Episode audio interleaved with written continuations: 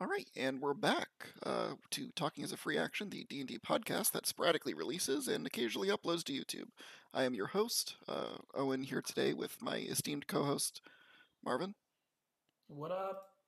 And with a uh, eh, an okay guest. Uh, we have our, our good friend King Flink here today. Ah, that's a great interest. Thank you. no problem, dude.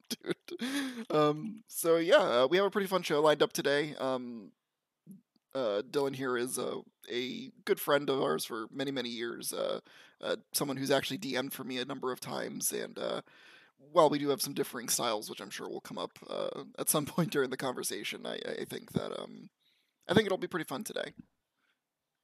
I thought we DM'd exactly the same. Maybe that's the problem.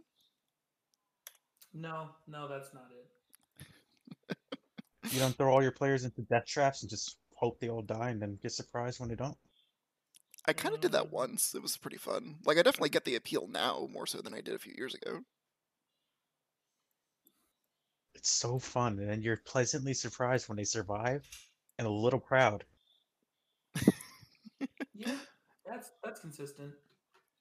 Yeah. Um, but the the bulk of the topic for today was actually going to be something that I think that um, Dylan you do very well, which is building up good big bad evil guys and kind of weaving those into your story. Um, so that was going to be kind of the primary topic, um, with the multitude of, of tangents that I'm sure will emerge from that. Oh, thanks, guys. Yeah, you do make some good villains. I mean, look, when I open with an insult, I do have to like kind of pad it with like something decent at the end, kind of like a stuffed crust, one might say. I make I make some great villains and not and some not so uh great settings. Well, Well, your settings are pretty good. At least the ones I've played in. You've missed half the games I've done. well, then I guess that's true. I mean a fifty percent hit rate is still pretty good. You're right. So, For a DM, it's a really good hit rate. Yeah. Um. So yeah, let's uh, go ahead and just start off. Um. You know, kind of on that on that note. Um. What do you guys think makes like a good, memorable, big bad evil guy? And I guess why should you even bother to do that in a D and D story? Because certainly you don't have to have one. Uh, impact. Impact on the players, I think, is a really big thing for making a good villain. Um, because if he doesn't change anything for them, they're probably not going to remember him, or her, or they. Or it, I suppose, if it's not, if it's a creature. or it. Yeah. I think that it's not just impact. It's I guess appeal because you know you could have a very impactful character, but if it's like a just a plain bred uh, NPC that has no distinguishing uh, features or motives, no one's really gonna care. You know, you could have a guy that kills half the party in its first appearance, but then like it's just some random dude. Some people might like that for the irony, but overall, that's just not going to go over well. Yeah, I mean, I think that for me, at least when it comes to big bad evil guys, I think it's important. Two things you need to hit on are like make sure that they're a credible threat. So you need to establish that in some way um, that's very obvious to the players, and you need to make sure they have some personal stakes in the in the matter. Because if you don't hit both of those two marks, either one, they won't think he's a credible. They won't think that they're a credible threat and thus ignore them, or they won't feel like they have any skin in the game and ignore them. So I think that if you need your big bad evil guy to actually, you know, kind of be a significant element of the plot, those are things that you need to kind of touch on pretty early. I mean, Yeah. credible threats kind of uh sub- subjective, I suppose. Like one of my favorite NPCs that ended up being an important bad guy, anyone could have killed him in a straight fight, but he ended up killing uh Flux like twice, I think. Well, I think that credible threat it doesn't just extend to their combat prowess. Like I, I have a similar NPC um, chance that I utilized in my in my personal uh, 5e campaign that I run, and he, I think he has like five HP or something, or had five HP at one point. He is not a like a significant physical threat, but he wields a lot of political power within the setting, and thus, even though you know he could be one shot, the ramifications for doing that are such that he you know still poses a credible threat because of the the possible contingencies that may be in place um, should he you know meet an untimely end. Well, he doesn't. He doesn't wield a whole lot of political power anymore. Well, no, um, that's because the actual big bad evil guy literally destroyed the world. So, um, so Yes, there's always a bigger fish, right?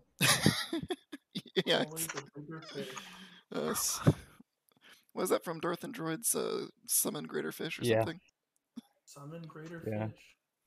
I mean, look, guys, eventually you're gonna run out of bigger fishes, and you're just gonna find the biggest one. When I run out of bigger fish, I just end the campaign. When I see that coming, I usually end it. Oh my god, better call, better call it quits here before they realize I ran out of ideas. I don't know. I think that like if you ever get to a point late in the campaign where your players have kind of become gods effectively, um, you could always just try and run it like a Superman story where you start to target the characters that are actually at, vulnerable in their social circle. Um, you know, or try to have those kind of stories instead. But Be hundred percent real with you. The reason I did Bane City Generations was because in Bane City everyone hit elite. I'm like, there's no, there's no up from here. This this is up. This is the pinnacle of the mountain. yeah, like what are you gonna do? Have have Galactus Light show up? Like, come on. I tried. You would Killed need. Galactus proper at that point. I think they killed him like three sessions before the end of Bane City too. That's rough, buddy. I'm like, well, I played all my cards. I'm like, well, let's just start over from the beginning. Everyone's at zero zero experience. I think that's good though because it it lets you kind of have a, a nice send off at the end for you know you have your climactic finish and then from there you get to actually um, kind of have that sunset show, I guess, uh, Mhm. for lack of a better way to paint it. So when it comes, Oh, go ahead, man. oh no, no, I was just groaning. Go ahead. um, so what are some of the like classic tricks or tropes that you guys? T- well, shit, we kind of jumped ahead of ourselves. What the heck is a big bad evil guy? Well, I guess I'll take this. Uh, the big bad evil guy is uh, generally the the villain waiting at the end of a story or story arc, or even just a long dungeon or a long segment of a campaign. It's uh, it's what the the players are generally fighting towards, and usually they know who it is, or where they are, or something like that, and uh, they know they have to beat them. So kind of like the primary antagonist of your story. Eh, basically. Mm, not always, because you could have multiple primary antagonists. Like the Well, that big would just be bad the evil bad primary antagonist changing. Yeah, because like for the bit for uh Generations One, no, it was Generations Two. We had like four different main antagonists, but Jimmy was always meant to be the big bad evil guy. He didn't appear until like two thirds of the way through. Um, so I guess that was a situation where you had an actual player character as your as your antagonist, or a a person playing your antagonist um, in your stead. Um, I had he made a character. We had discussed it early on. Act, I think his character actually appeared in like some of the uh, early storyline stuff for the first Generations game. Mhm. Um, and we discussed that uh, his character would appear, and until he revealed that you know he was the evil guy, I would run his character with dialogue cues from him. So he'd Mhm. say, "All right, I want to do this, this, and this," and at some point he's going to give him this information, leave him here. I'm like, "Cool." And then eventually, Alan ended up freeing him, and that's when Jimmy actually stepped in and took control fully. That's interesting. So I'm curious, what what prompted you to kind of you know tap a friend for that that kind of role rather than just you know trying to fill it yourself? Well, I mean, you guys had played with Jimmy in the past. You understand that he can play evil if he wants to. You know, he's also GM'd a couple times for you guys to fill in for me. hmm And, you know, I always liked him as an antagonist because when I when I was a player, you know, when Saga Wars, it was always a PvP experience for me. he was Mhm. the, my foil. So I figured, you know, I think Jimmy could actually play a very good enemy. So let's see what he, let's see what he can do. So he's like, yeah, you know, uh, I wanted to be grandiose. I want him to monologue. I wanted to quote the Bible and stuff. I'm like, oh, so you're just making a superpower version of yourself. and so, so he he's like, yeah, so this is what we want to do. He's like, I want to make an impact. We're gonna go after this person, and we're gonna make them my uh, unwitting servant, and we're gonna see where we go. So I think, like, for I think I brought him in as, uh, Marvin. When did you join Generations Two? Because I know he appeared he appeared at the same time as you. He was a traveler. Uh, I don't even remember when I joined. I think you joined like four or five up four, four or five um sessions in. But they did like this giant jailbreak on his planet and they freed like Marvin and a couple other people in this dude called the Traveler. And the Traveler that just appealed to them because he had information on how to leave. They're like, well, this guy knows what we're doing, so let's follow him. You know, they got out. Originally I think there was some people saying maybe not trust the guy we just met but he didn't betray them, so they like idiots. right they away. trusted the guy they just met. I I, mean, definitely, I was also a guy they had just met, so you know. I've definitely leaned into that a little And- bit. The the players' kind of willingness to trust NPCs. Um, Oh, I do that all the time. Yeah. Well, I was try- I was kind of playing into it, but then it got really apparent really quick when you know we were they were universe hopping and this guy just had a lot of information about the universes, which was played off because his power, which I had made public, was that he was just omniscient. Which means no matter where he was, he just knew everything. good. and when they reached uh VC, when they reached VC Vice and did that you know whole mind swipe with that version's uh that universe um soul uh I had to take him out of it. I'm like this guy I can't have him here because he will know something's up and you know just tip everyone off. So from a storyline perspective it made sense to put him away. Mhm. And then, you know, Alan was Alan in freedom. Yeah, I would say so. I, I think that because I think I played like the first like half a session or whatever of that campaign of uh generations or whatever. Um, Of Generations One, yeah.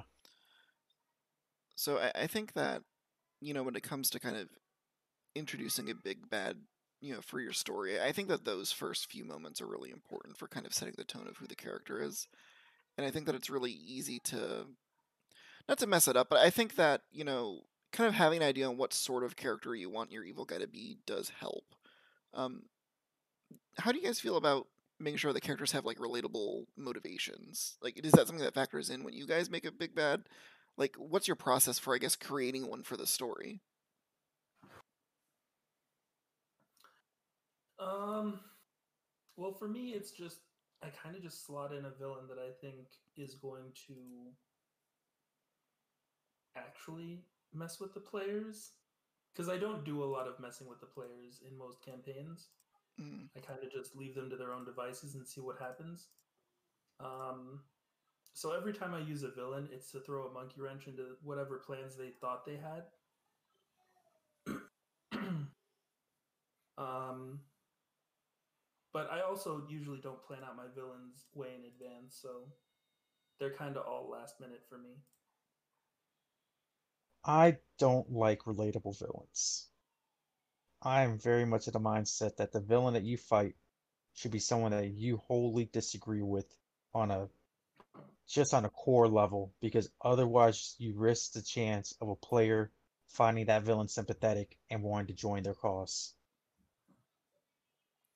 I think that's an important risk to run though because i think that like one thing that you can that you have the opportunity to do with the big bad is you can pick you can pick aspects of the player characters and try to create a big bad that's a bit of a foil to them you know in a similar way that you might say like oh this character is similar to yours but their circumstance was different and thus you have different ideologies.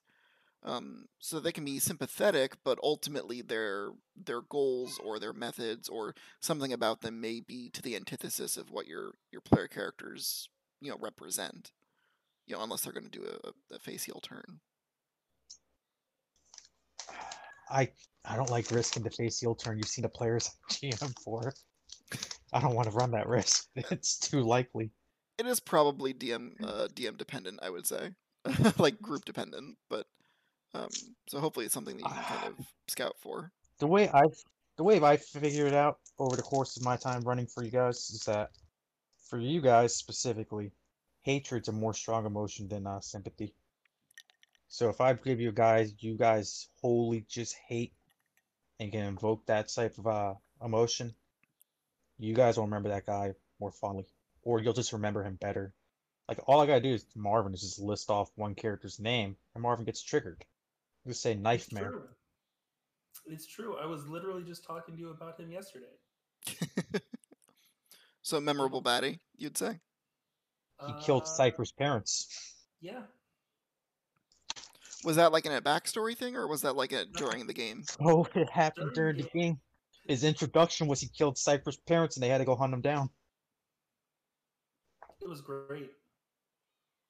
Definitely a um. And every time I try to introduce some sense, I just I pull off the gas because I'm like, I need to introduce this guy at the right moment. I can't waste him on just like some villain of the week type thing. Because he was originally brought in as a villain of the week. But because of who Cypher was and what he did to Cypher, everyone just hated him right away. Except for Lutai, because Lutai's too dumb to realize that. Man, look at that shit. Marvin remembers that. Lutai almost blew Cypher's cover.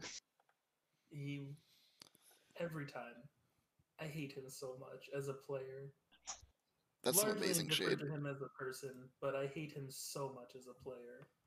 I think we've all had that player character at the table who's like just either not paying attention enough or just a little bit too chaotic for the rest of the group. Um, Yeah. Or just no, you've played with Lutias. He doesn't fit into either one of those. He's just an idiot.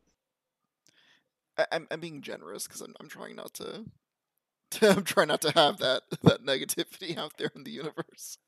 Um, Uh let's not forget you were there for Ice Rapist. I, I was there for a lot of things. Um, oh, let's not talk about that one. yeah, let's How not. could you forget that was the literal first session of Van City? Uh, I don't miss that character. I miss him sometimes. so would you The guys character, not the player. So, so would you guys say that an important component of a big bad for your story is that they're an active character? Uh, yeah, I would say so. Um, Absolutely not. I I like it when they they even in the background are making moves against the players. I like to take the Brock Lesnar approach with big bats. They only appear when it's important. But does the big bad do things in the background? Like, or are they only reacting to the things that the players do? He does things in the oh, depends on which big bad. I mean, Armageddon only showed up at the very end.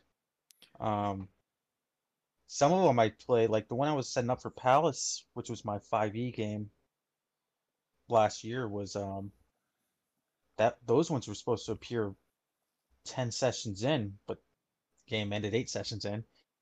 Um, and they were supposed to be obvious, like these are this is the guys that you're gonna have to fight throughout the campaign. It depends on like character to character. Some of them work with showing up and you know being that.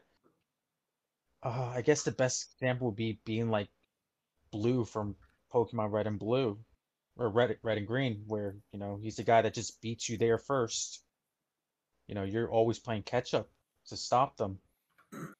I wouldn't really say that eventually, you know, Blue is the big snowballs. bad in that game, though. He's the rival though. But I think that's a different role. Like, I would say that if I had to pick a, a big bad out of the original Pokemon games, it's like the closest thing you could get is maybe Giovanni. Um, at least that's kind of what I think they're trying to go for. Whether they effectively accomplish that within the narrative of the game is maybe questionable, but I think that that's who it's supposed to be in principle, at least. It just never felt like Giovanni was the actual threat though, because Blue was always for you know given to you as this is your superior. Yeah, but I gotta say, I did not feel that way when that Rhyhorn was thrashing my team. he Look, felt he felt real run- credible as I was as I was running back to the some- Pokemon Center. run run some water types, you'll be fine. Um, see, I see Giovanni more as the the big bad evil guy, but he doesn't like like narratively. I see him that way, but he doesn't feel that way when you're playing the game. Yeah, when you're playing, it feels like the biggest threat to you is blue. Yeah, like I know that Giovanni is the bad guy, and he's supposed to be the big bad evil guy, but I never cared. Not once. Uh, Shinfits in my chat says almost casual new Thanos. Now it's a verb. The way Marvel handled Thanos was a pretty good big bad. Yeah, yeah, that was that was a good one. Um, yeah, I think that Thanos was fairly well done. Even if Thanos' like motivations, I think were fairly understandable, if you know, not necessarily logical. Um, you know, they did, they did their best to try and you know paint him as someone who was clearly unhinged, but you know, was still a character who like you know thought and felt and you know had emotions and thoughts and stuff. I felt a lot of emotions in that endgame fight. A lot yeah. of a lot of rage and anger. Yeah. Um, the next thing that uh, Shinfit says here is the opposite of Final Fantasy IX's Necron. I would actually argue that Necron, while he is the final boss of that game, is not the actual big bad. Because I think a, a key component of being a big bad is that I think that you need to be somewhere in the narrative at some point. Um, I- I don't think that your big bad is very effective if, you know, he's just revealed to be the big bad, you know, at the very end like in Star Wars, right? Like it, the Emperor is basically like a non-character up until the very end of Episode uh, Six, if I recall correctly. Um, There are I didn't even think- yeah, but he doesn't actually appear fully until episode six in first place. So, like, would you say that, like, narratively, of course, Palpatine is the is the like big bad of Star Wars or whatever, but I would say that it almost feels like Vader is the like you know from the actual movies themselves feels more like the big bad, even though he technically reports to to Palpatine. Uh, in episode four, it's actually uh Tarkin's the big bad. Nobody cares about Tarkin. I care about Tarkin. Didn't that guy get choked out by Vader? No, that's the other one. Tarkin's the one that told him to release him. Oh, okay.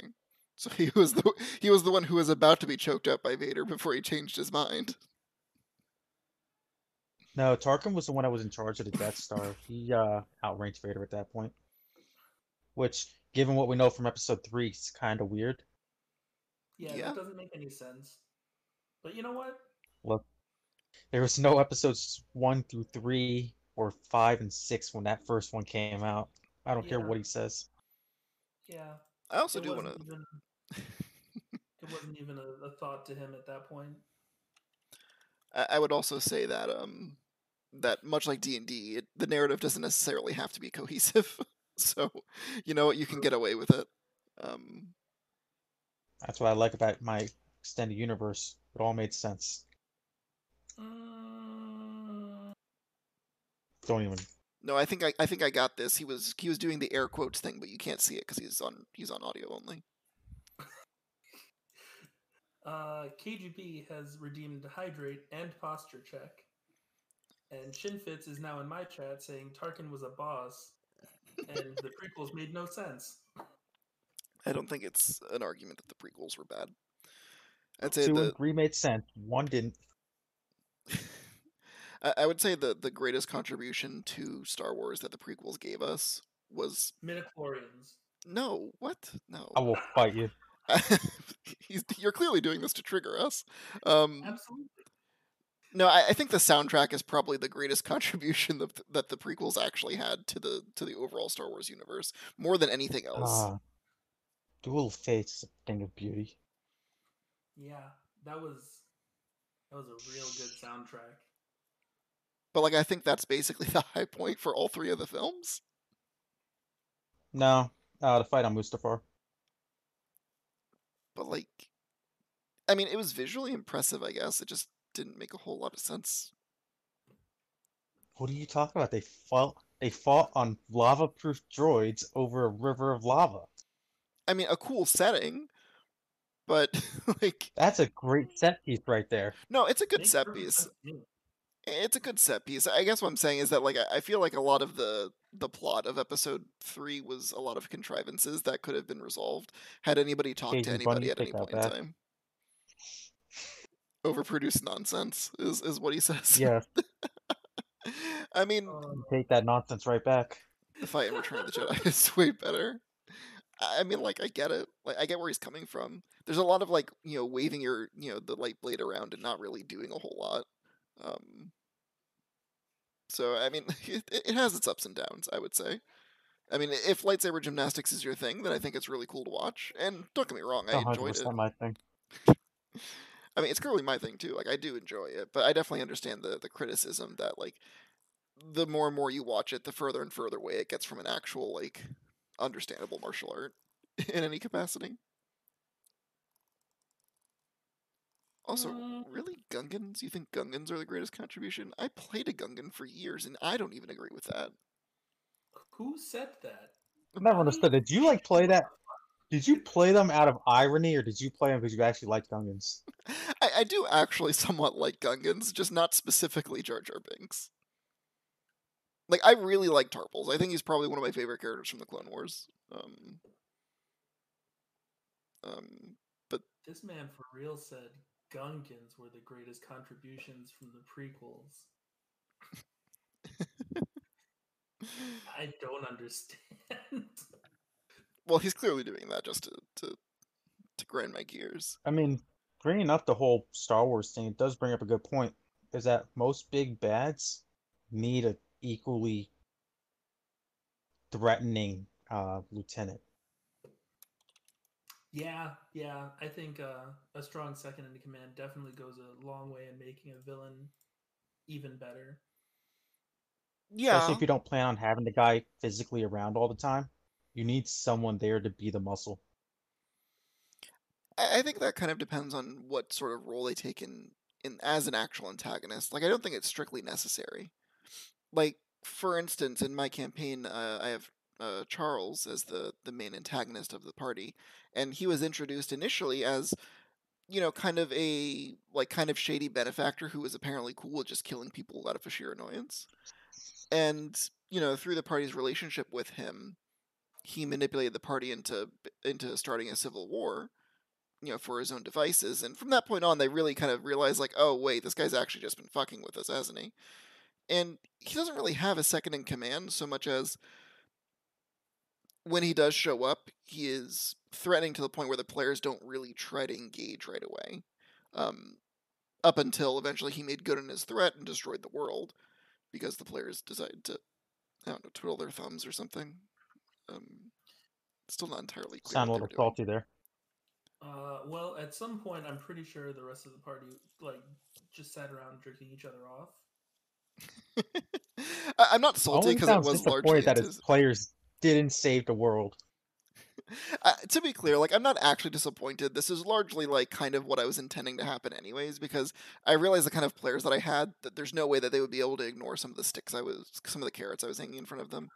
Um, so this was largely an intended consequence. Um, but I, I do think that as a player group, it did serve as a wake up call that the world is not going to be is not going to wait to be saved. Um, and I think has served for a fun motivation for the second half of the campaign um, that we're currently in. Look, I'm just I'm salty. I think we should have saved that world, and it's entirely their fault for not doing it. While that is true, I don't think by the time that your character was introduced that they had a realistic path to do that. No, no, they didn't. But that's their die fault. trying. Die trying. We could have died with that world. C- Well, you guys have a, have, have a Death means before to. dishonor. Well, my so this is like peeking behind the screens, but had you guys actually at- attempted to make it to the final fight and made it on time, um, more than likely you guys would have had to have done an emergency, you know, planeswalk anyways, because you guys do have the uh, planet travel device. So I was anticipating that, you know, the world was probably going to come to an end anyways because I don't think you would have made it in time to stop him outright. So I was definitely planning for a contingency where the world is beginning to be destroyed as that fight is going on, and you guys have to like emergency escape in order to get away from it in time. Um, similar result, but just a different way to get there. Um, that's fair. So, But- salty. but case in point is that he doesn't have a lieutenant really that he's working through, um, so much as a lot of the NPC interactions have been kind of coming across the collateral damage that his character has caused throughout the multiverse as they've kind of picked up the pieces. I mean, not all big bads need a lieutenant to be effective, but like a lot of them could use it. Like it makes it, it helps with having a weaker big bad. Like not per se power wise, but like having him be weaker in the sense that his characterization might not be great, or you know his motives might not be totally amazing. Or logical. Having someone that can, I mean, yeah, but having someone that can, you know, take some of the attention off of him, take some of that weight of being like, all right, well, I'll do this, and you know, set me up for any reason. Like, hell, just say they're the big bet. You know, their motivation is just they're doing as they're following orders. You know, just go with the Nazi uh, justification. hmm Yeah, I- mean, I definitely I see where where you're coming from in that. I think that um, I- think that like there's definitely benefits to having a second in command because I think that it leads to a very natural um, kind of midpoint climax. Nice little swerve. We just, yay, we saved everyone. We beat the bad guy. Nope, that's the bad guy. Yeah, I mean, it definitely could be a, a bit of a pump fake, right? Um, it's like um, oh, it's like what's his name from the Dungeons and Dragons movie from 2000? The one guy who was like cursed by Which the big. one? There was like two of them.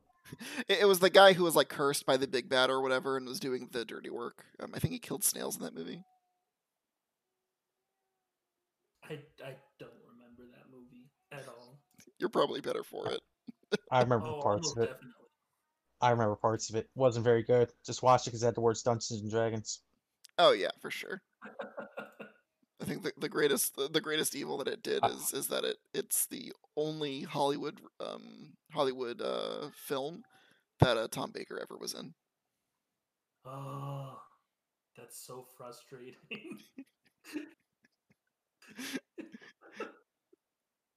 the first and last time. He's like, I did this once, and you know what? Never again. Uh, oh, that's awful. Man, this cast is crazy.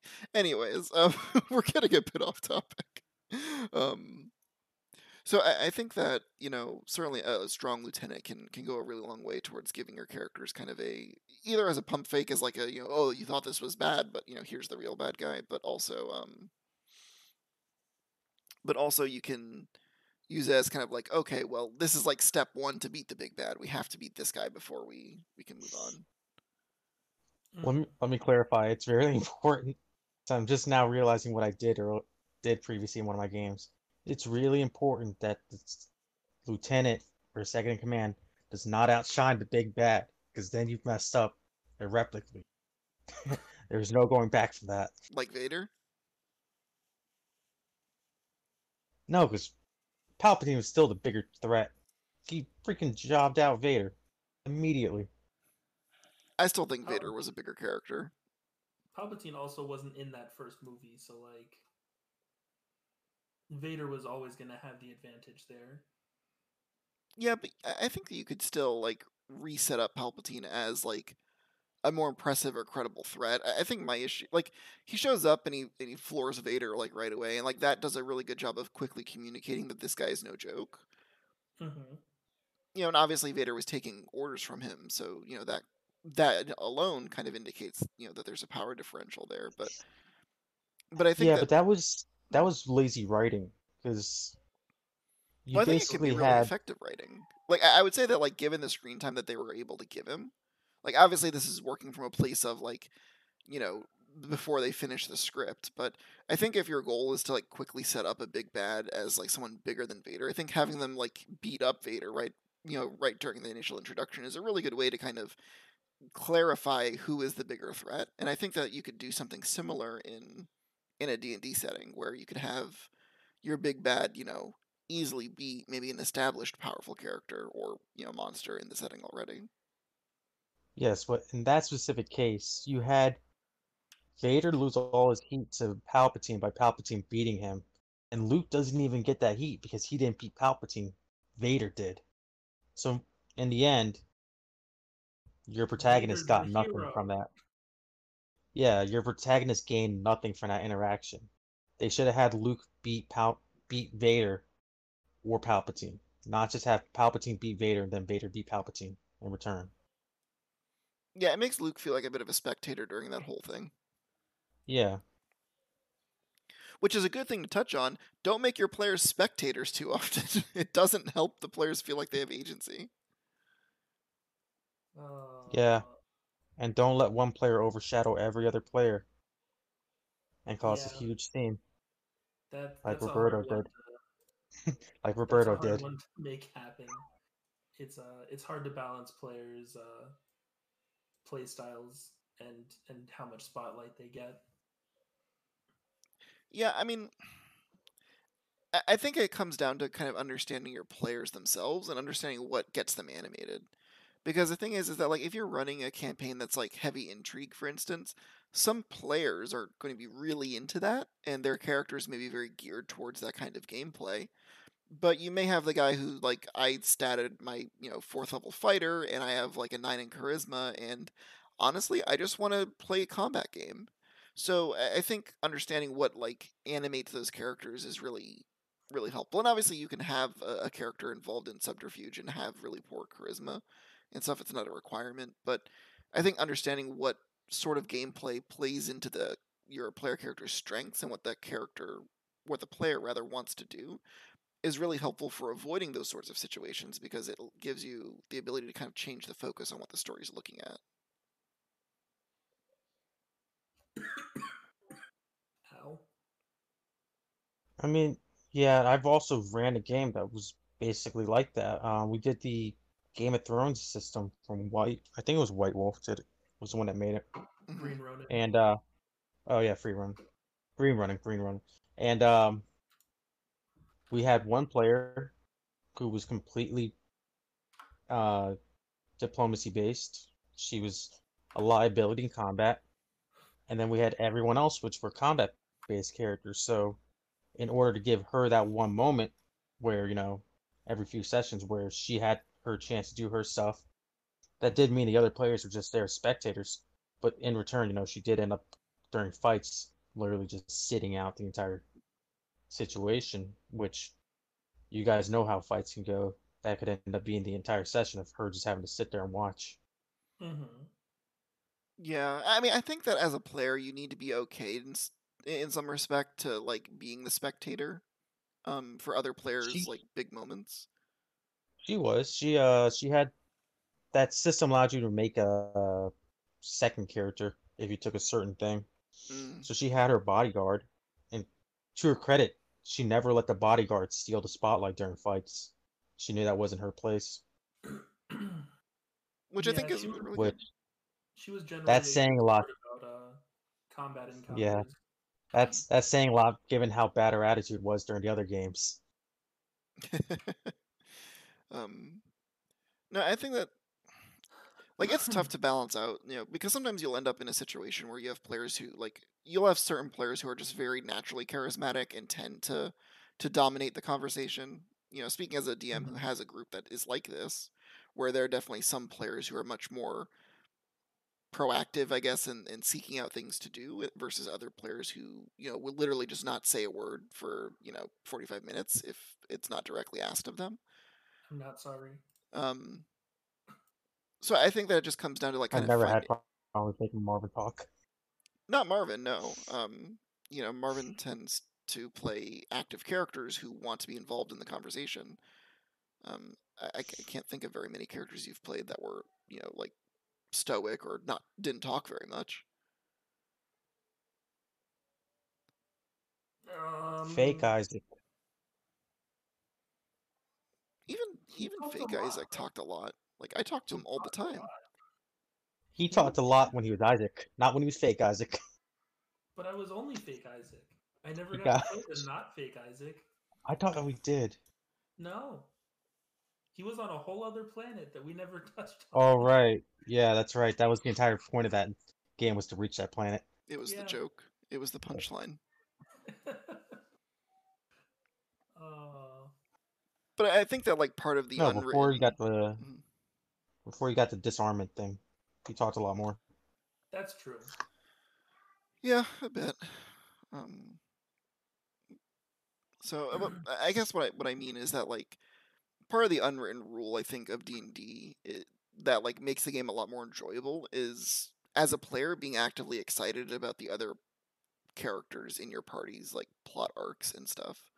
So like if I'm sitting during like a D&D game where I'm playing my necromancer and you know it's a scene that's focused on the cleric as he you know tells his rousing speech like i'm just as excited to watch him do that you know as i would be to you know be able to like dig up a bunch of bodies and raise a bunch of zombies. So i think like part of just good player etiquette is you know kind of boils down to you know not really pissing and moaning and just kind of accepting that you know the spotlight may be on other characters at this moment but it's with the kind of agreement and understanding with the dungeon master that eventually that spotlight will come back to me and you know in the meantime i should try and you know be okay being the butt of the joke a little bit if that you know or be okay watching other players kind of make mistakes if it's in an effort to you know make the story more interesting hmm Yeah, that that has a lot to do with just figuring out a good balance within your group of which players can play together.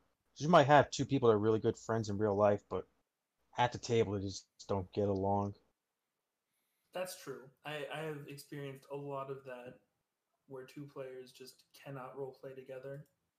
what just like their play style is just too different Yeah. Um, no, it's too similar actually, because if you have two people that want the spotlight and demand it, they get upset when the other one has it. They don't know how to share. But i think that just circles back to what i was saying is that like you need as a dm i think you need to to kind of make sure everybody understands that like the spotlight isn't fixed and that it's going to shift from person to person Yeah, but the players also need to like understand that too. You need to have the good. It comes down to you need to be able to like sit the players down and be like, look, this is what's gonna happen. hmm You might not always be the star. You know, sometimes you're gonna have to let, you know, the supporting cast get your screen time. But it does come back. You know, sometimes players are cool with it. Other times, you know, they can co-opt an entire scene. Be like, oh yeah, this person's clearly important when we're in his hometown. He's talking to his parents, and this other player will be like, well, I want to be about me too. Be like, time and place, bro. Just be quiet. yeah, they like hijack the scene or whatever. And they're like, okay, well, while he's doing that, I want to go Yeah. to town and go and, and start these things. And it's like, okay, you can do those things, but we need to finish this scene first because this is going to take precedent. Yeah.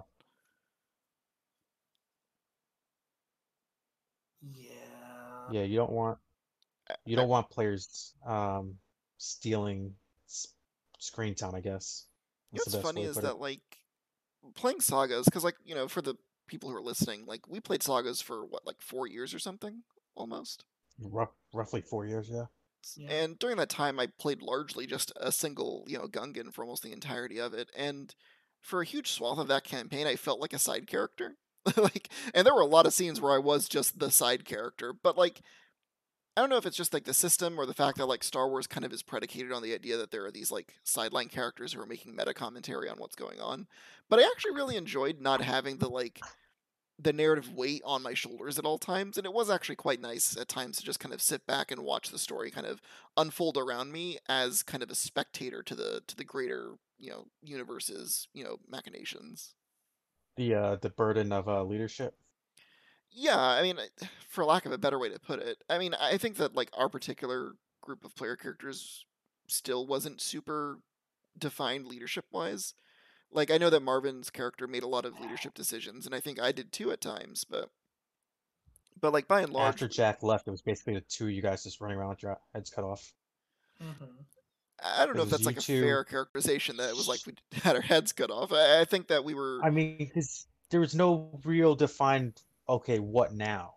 Well, I 'cause it was think you guys just doing whatever. Well, I think it boils down to not have like the party in the absence of Jack Quick leaving that party, we didn't have a defined goal for a really long period of time. So I think that kind Yeah, of leads to it feeling like we were kind of wandering around, just kind of doing whatever. Um, but I think the minute that we had something more concrete as a goal, we did buckle down and get shit done. Yeah. Because I mean, you guys had what? You two, Robert was there with uh, Q, hmm and then Sean and I want to say Bobby. Yeah, Cheese popped in for a few uh, few sessions here and there as well. Um, Yeah. So John popped in as well, I think, for a little bit. I think he popped in towards the end. Yeah, yeah. Because I think he popped in, then he stayed until it just stopped. hmm hmm Yeah, because he was my Um, Padawan. Yeah. Oh shit! So I was John was a Jedi in that campaign.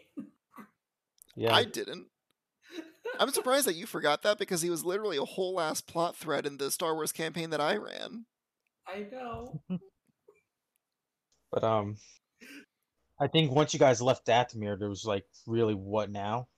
So you guys kind of like floated around. I just threw like basically adventure of the week stuff at you until we could figure out what to do with you guys. Because I remember pestering you guys like, all right, what do you guys want to do? What do you want to do? Because the way I Mhm. was running you guys' game is what I was used to doing, which was the players will tell me what they want to do, and we'll accomplish it. We'll, you know, roll with the punches. But you guys were like, all right, well, what are we gonna do? I'm like, what do you mean? What are you guys gonna do? What do you want to do? I mean, to be fair, my character didn't really have any more goals that I had come up with after that point. Um, so I was kind of hoping somebody else would make a decision. Yeah, and I think that, like, for my part at least, I I think part of the problem of the party is that all of us had very reactive characters and nobody really had, like, a driving plot motivation.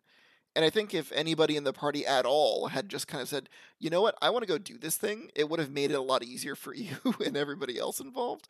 But I think we had a bunch of characters who were just kind of like acquaintance through circumstance and found ourselves in various situations and were really largely just reacting to the story of other characters um, you know, in the group. So I think that, for my part at least, I think that some of my early criticism of the Sagas campaign, um, of it always feeling like you know other characters were coming in and saving the day, I think in some part is we're somewhat responsible for that, just because none of us were really active characters trying to be the main character of our own story. A lot of us were playing effectively, you know, the C3PO characters who were around for key events but not really participating too actively in any of them. hmm Yeah, until you got those force powers. Yeah, and I mean that was fun. Like I thought that was a really fun plot device and not something I expected personally. So it was really cool to Yeah. to see it happen. Um, Well, I kept trying to, I kept trying to inject a player into the group to, uh, you know, give you guys leadership after Jack left. You know, that's why for a little bit you guys played with Jimmy, and then you guys played with Dave for a bit. Mm-hmm. And I know there was someone else that played with you guys for a little bit. I think it was Chase. yeah, I think Chase played as But- uh, for a bit as well. I I just couldn't get one of them to stick around because they were always busy. So I'm like, all right, well maybe they'll come in here, shake things up a little bit, give you guys an idea. It's like, nope, they left. All right, well, screw it. I think towards the end it's like, all right, I guess we're gonna do the hunt for Isaac. yeah, and then we kind of uh, just the, the campaign just kind of fell apart at that point. I, I think that I think that a lot of that kind of boils down to like identifying what actually is happening there because I think that like your frustration in that moment is that like you know my players don't want to do anything like what am I supposed to do? Because you're trying to run a campaign that's really sandbox and we're basically playing a bunch of characters who are like we're the classical heroes who are going to go and save the day just point us in the direction of a big bad and we'll go and do the thing. So like we were kind of playing characters who were waiting for something to like jump out at us as something that we needed to go do and you were playing you were DMing a campaign where you were expecting us to go and do things on our own Mm-hmm. And I think that's it's a good re it was a good thing that the campaign just, you know, sputtered out 'cause it allowed us to go into Vane City and then onto other things. You know, that's why early on to Vane City, I'm like, all right, we're gonna establish a big bad, so you guys are gonna work towards this because I'm not doing this sandbox again. And that's why I think like what we we brought up Armageddon like five five sessions in. uh I It don't was a bit more than that, but it was more than it- that because the thing is early. I remember the big guy that we ended up fighting was Exhale. Uh, Exhale? I can't remember his name, but I remember how to type it. Exhale. You guys fought him at you fought him uh Like session three, three or something. sessions in. Yeah, three sessions in when you guys were at uh And then when we you guys fought, first met with BD. yeah, and then we fought that other group of metahumans in the The, Undercity. the Zodiac. I love that fight. That was a really fun fight, and like I gotta be honest, like one of my favorite aspects of the the original like pass on the Vane City system that you ran it was that it was very um it was much more of an improv game than it was a role playing game. Mhm. Um, so I think that that led to a lot of creativity. Like it- it rewarded player create creative application of like whatever their power set was. Um, so I think that like for that reason, whenever the fights would start, a lot of it like there were some stuff that was clearly rolls, but like a lot of it, I feel like it really boiled down to just like where you felt the approximate difficulty was and whether you thought it was a cool thing to happen at the end of the day Mhm. um because you know you're rolling on a d100 but you're arbitrarily deciding how successful that that thing is Yeah. um so i think that like for me i really enjoyed a lot of those fights because it felt like i had to to really kind of think outside the box in order to like try and get an edge because a lot of times we were fighting a lot of npcs that were just outclassing us in a lot of ways. And so you know well in the moment the, the slog definitely sucked because i definitely wanted to just feel like i was an awesome powerful hero. I definitely do appreciate some of the like you know knockdown drag out brawls that had to happen as a consequence of us struggling to try and overcome whatever the mountain was that we were fighting at the time. Man, I don't remember who you guys fought on that boat. I remember that session very vividly, including the part where Brian came around the corner where uh, Jacob and uh, N18 were. Jacob just blasted him right in the face. Said he was trying to touch me. Oh, i do remember that didn't boom try to like take his head off with a bat or something Yeah, he did. Uh, Jacob was coming around the corner into I think the captain's area mm-hmm, on the bridge with uh, N18 and Sean, and I don't remember what. I think Brian did it on purpose because I remember talking to him. He's like, "Yeah, I'm just gonna swing a bat at his head." Are you sure? He's like, "Yeah." He gave a kid a gun to shoot at me. I'm like, all right, cool. I- I think from his perspective, he was just playing like as the like, I don't know who's still on the who's hostile, so I'm just gonna hit the next person who swings by. And like even though out of character, he knows that it's gonna be someone friendly. Like it, it's still an interesting thing to happen. Um, No, because I had that conversation with him in private, and he very much knew that was Jacob.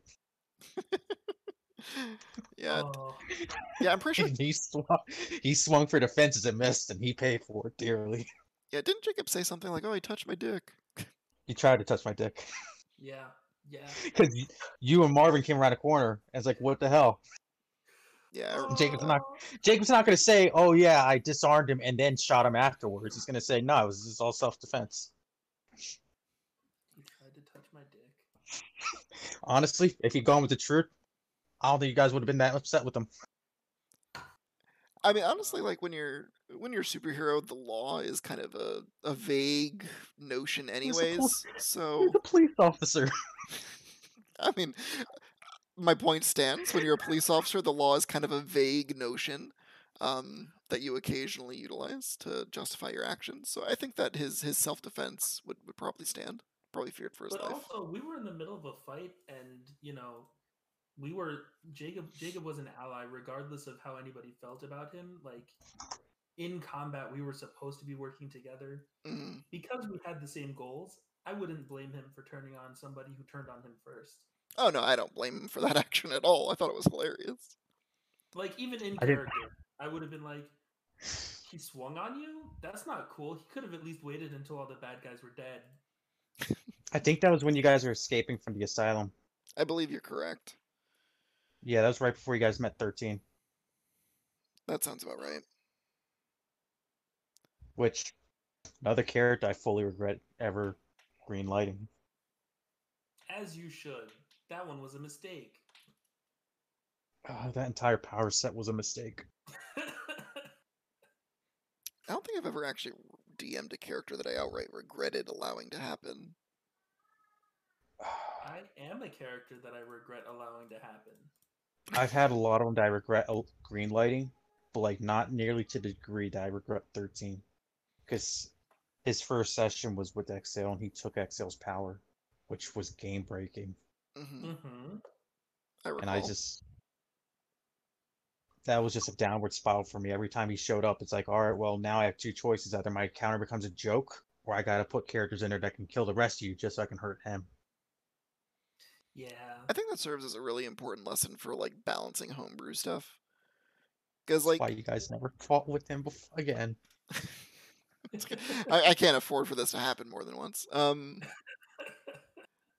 I, I think that it's as a DM, like you always have to be really careful when you're doing homebrew stuff, and like generally speaking, you can always kind of walk it back a little bit.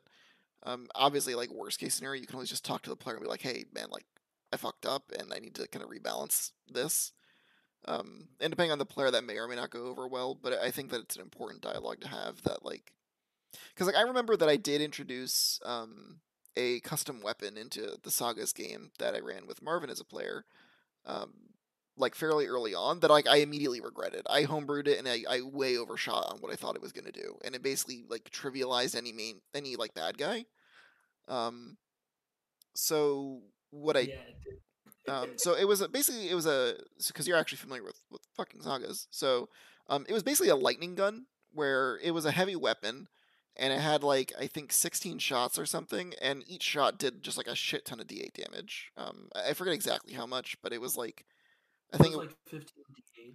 yeah, it was something dumb, right? But like the idea at the time when I made it was like, okay, well, it has a very like specific power source. So like he can't just like use this. The shots are hard to get.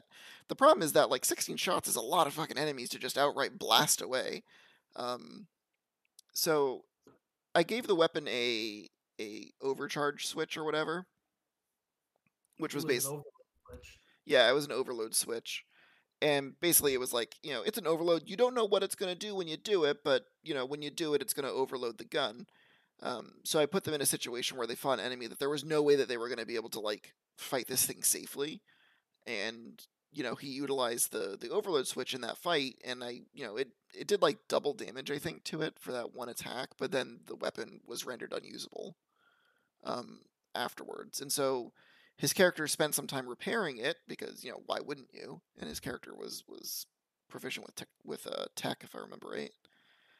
And I allowed him to repair it, but basically I halved almost all the all the numbers on the on the gun in order to make it a little bit more like in line with what was actually okay.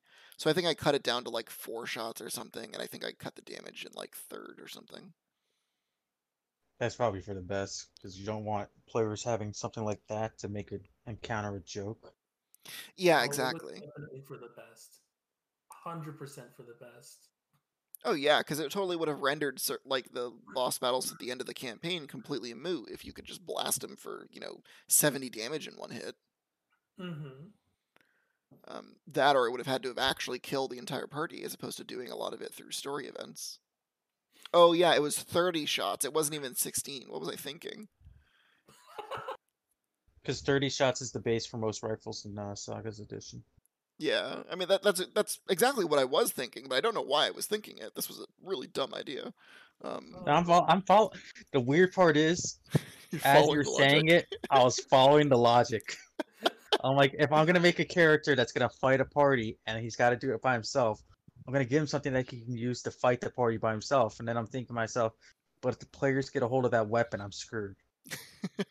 yeah, and I think like part of the impetus was that my pla the player was a heavy weapons character, and honestly, the heavy weapons in sagas just kind of suck. Um, so like I wanted to give him like an energy weapon that was um.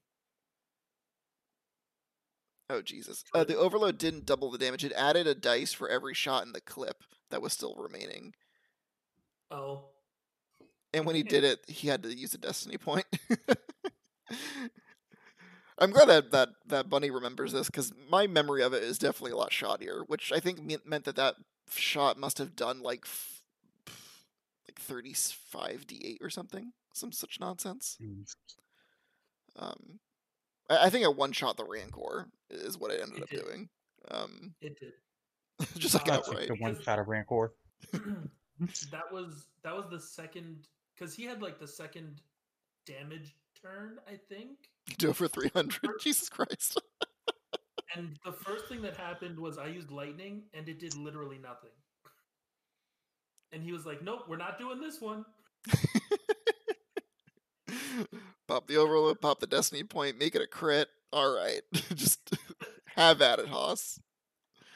Um, but like I remember that being a specific moment where I was like, I actively introduced an item into the campaign that I was, um, I was very unhappy with the result because it definitely like rendered useless a couple of uh, fights that happened shortly afterwards, and so Yeah. I had a was what you were similar thing, doing. but it wasn't necessarily to the same degree. mm, Um, you know, with Vane City, we had no. You joined afterwards. We brought in this thing called Nemesis system. It's basically a sign up you could take a Nemesis. I remember it. It's basically just. Oh, was it in the first one? uh, yeah, it was a background. Yeah. So we had the background for Nemesis. And Marvin, do you remember who was the Herald of Thunders? Was that Lutai or was that uh Alex? Uh, I think that was Alex. So Yeah, that was definitely Alex. I had introduced a weapon into the game on a Nemesis that uh it was a really powerful sword and it it wasn't meant to fall into the hands of a player and I really regret how I ran that fight because It did. um it fell into the hands of the one player that shouldn't have gotten it. So Sarah, who was running a melee build for the first time, found the quick way of how to destroy Dylan's encounters, which was to unstable speed, which gave her towards the end of it, she was getting like five turns per round. something. Five turns. Full turns. Yeah, yeah. I, I remember super speed was busted at like elite rank. Yeah, so she was doing that and she just had a melee build, so she had she grabbed the sword off this dead body. She legit like at the start of the campaign was like, if any of you guys have nemesis, I'm not fighting your nemesis for you for you're you're just screwed. I remember saying, Cool. That means I'm gonna give everyone a bad nemesis that takes this fucking background just as a punishment. Screw me for allowing you guys access to something good. And that was exactly how I presented it to myself too. I'm like, like I'm like, I know this is a bad idea, self I'm gonna do it. Uh, and I introduced the Herald of Thunder like I want to say midway through Darkness too, Mm. and he was introduced as you know the lieutenant for someone that's coming in, the Lord of Thunder himself, who was supposed to be even worse. mhm. And he was really strong. I partnered up with three other magical nemesis and someone else. And I'm like, all right, cool. Now they're gonna fight the team. The team out has maybe two or three extra turns per round than this guy's, but these other guys are stronger. So it should be should be smooth sailings. And she looks at me and she's like, well, she messaged me. She's like, that sword that that guy has. Can I get the stats real quick? I'm like, you can get the stats if you manage to take it from him. She's like, cool, bet. Challenge accepted. Dot, dot JPEG. First, she has first round or she has first action. She immediately goes over to the dude, does a grapple check to disarm him. and the thing with disarm is if you can do a grapple check and beat them on it, you can take the weapon from them instead of just dropping it. She takes the weapon from him. She's like, all right, what's the stats on it? and I tell her the stats and I say, but if it comes back to this guy's turn, he can teleport it back into his hand as a free action. She's like, okay, cool. I guess he just doesn't get, a turn. I'm like, what do you mean doesn't get a turn? I'm a stabber. had- She has three more turns before this man acts. Kills him for his first turn. That's awful. From that point forward, she's walking around with I think it was an 88 electric sword Oh yeah, that, That- definitely is a mistake. that had a plus five bonus to it to go with her 88 dark sword that she already had. And Fair and balanced. I remember just sitting there. I remember just sitting there for like another, I want to say, four or five weeks, stewing over this, being like, "All right, I need to rush this. I need to introduce this Lord of Thunder imme- or this uh, Lord of Thunder immediately, and take this fucking sword back because I am not going to let her get to the bat to the big bad with this fucking weapon." Yeah, I think there's a couple different ways to do it. Because like I was talking with um Tracy yesterday, uh, Marvin, and one of the things that I think came up during that conversation is the the benefit of having somebody who is not involved in the game that you can use as a sounding board for your ideas for like how to handle different stuff. Sure. Um, just to give you like that outside eye, because sometimes you can kind of write yourself into a bit of a corner. And I think for like a situation like that, if the sword is like tied to any sort of magical source at all, I probably would have like at that at that point maybe tied it to some sort of deity or something, and you know because the sword isn't like with the proper owner or or the owner doesn't have a proper bond or whatever, the sword you know quickly loses some of its power in order to like justify powering it down, and then creating like a plot motivation for that character to maybe seek out that ability again. Because one thing that works really well for players is if you give them if you give them a toy and then take that toy away, it can be really um it can be really beneficial for like motivating them to become more active in the campaign to try and get that power back. hmm Um, Well, I was i was gonna do something. I was gonna. You remember Templar, right? Jacob's second character in Vane City, the magic dude. yeah, I was gonna have him show up and take the sword. Yeah. Um, and I was like, yeah, I should just do this. And I was saying that to Alex. Now, Alex- Alex, who's dealt with Templar in the past several times, said to me, he's like, but what if she kills him and takes and takes his stuff? I'm like, what do you mean? What if she kills him? He's like, well, Templar's whole shtick is he has a lot of strong magical items on him. I'm like, yeah. He's like, and her whole shtick is that she kills everyone. I'm like, yeah. is that really like, a "So shtick? That just kills him?" sounds like you're a murder hobo. She wasn't a hobo. She had a home. she was the fucking party leader. I'm like, he's like, yeah. What if she fucking kills him and takes all his stuff? I'm like, oh. So I can't. So I remember just saying, "Fuck it, I'm just gonna have uh Dephobus steal the sword from her. I don't even need to roll anything. He's just gonna. He knows where she lives. I'm gonna have him show up and steal it in the middle of the night. What's the worst she gonna do?"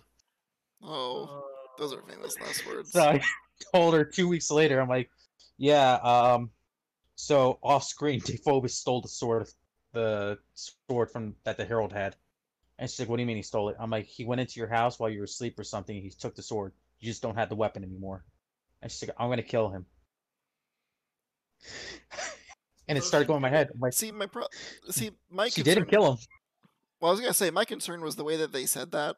It didn't sound like it was a request. It sounded like a statement of something that's going to happen. like, um, She's seen his stats. There was very few people on the team that couldn't kill Dephobus. He's annoying, but he's not hard to kill. It's just the problem. The inherent problem going after that character is it puts you on the opposite side of other characters in the party. Because Dephobus was that char- was her character's cousin-in-law. Uh, Bunny brings up a good a good point. Um, if a player does get a weapon that you did not expect them to get, one thing you can do is introduce some hidden downside, like maybe some sort of curse. I don't think a curse would have stopped that player, to be honest with you. Probably not, but you could definitely introduce some sort of hidden downside that would maybe not necessarily want them to get rid of the sword, but introduce some aspect to it that maybe they weren't anticipating that could lead to more roleplay. So, like for instance, maybe it prevents them from getting a restful sleep, which you know impairs some other abilities, or you know they can only uh, you know tap into some smaller portion of its po- of of its power unless they you know like sacrifice blood to it or something. I mean, you could you know go wild with it, but introducing some other hidden downside or curse to to weapons that the players come into contact with, um, that maybe the the bad guy or the NPC was you know was dealing with, and but because you were in conflict, you didn't realize that that was happening. Um, Numenon in my chat says if not held by the original owner, their max health is halved. yeah, Uh, I started doing something else later on. Is uh the introduction of that. I think Marvin's seen it on a few of the stat blocks. It's a thing on weapons that say only the worthy, which is a, one of those store things where if you, hmm i unless I arbitrarily say yeah, it works for you, you just can't use it. I think that's a really it's good just a plot mechanic. modified user lock.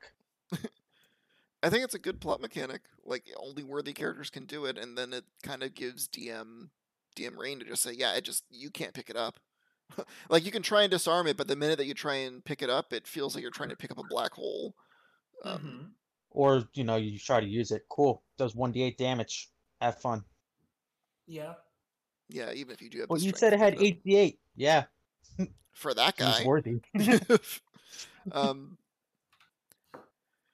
so when it comes to, I know we're kind of off topic. So circling back, so when it comes to like power sets for big bad evil guys, do you think that there are like particular power sets that work really well for that for that style of character, or or can you kind of just do whatever? Like, what are some of your favorite go tos? Uh, my favorite thing is uh, some form of self healing because I don't like to fudge rolls or stats too much in boss fights. Mhm. Um, so having the ability to heal themselves while doing something that they already do is uh is really big for me when I'm running boss battles, like big boss battles, not like Yeah, I mean big bads. yeah. Um, which is actually one of the reasons why I like Death Clerics as bad guys, because it's just built in to Death Clerics. Hmm.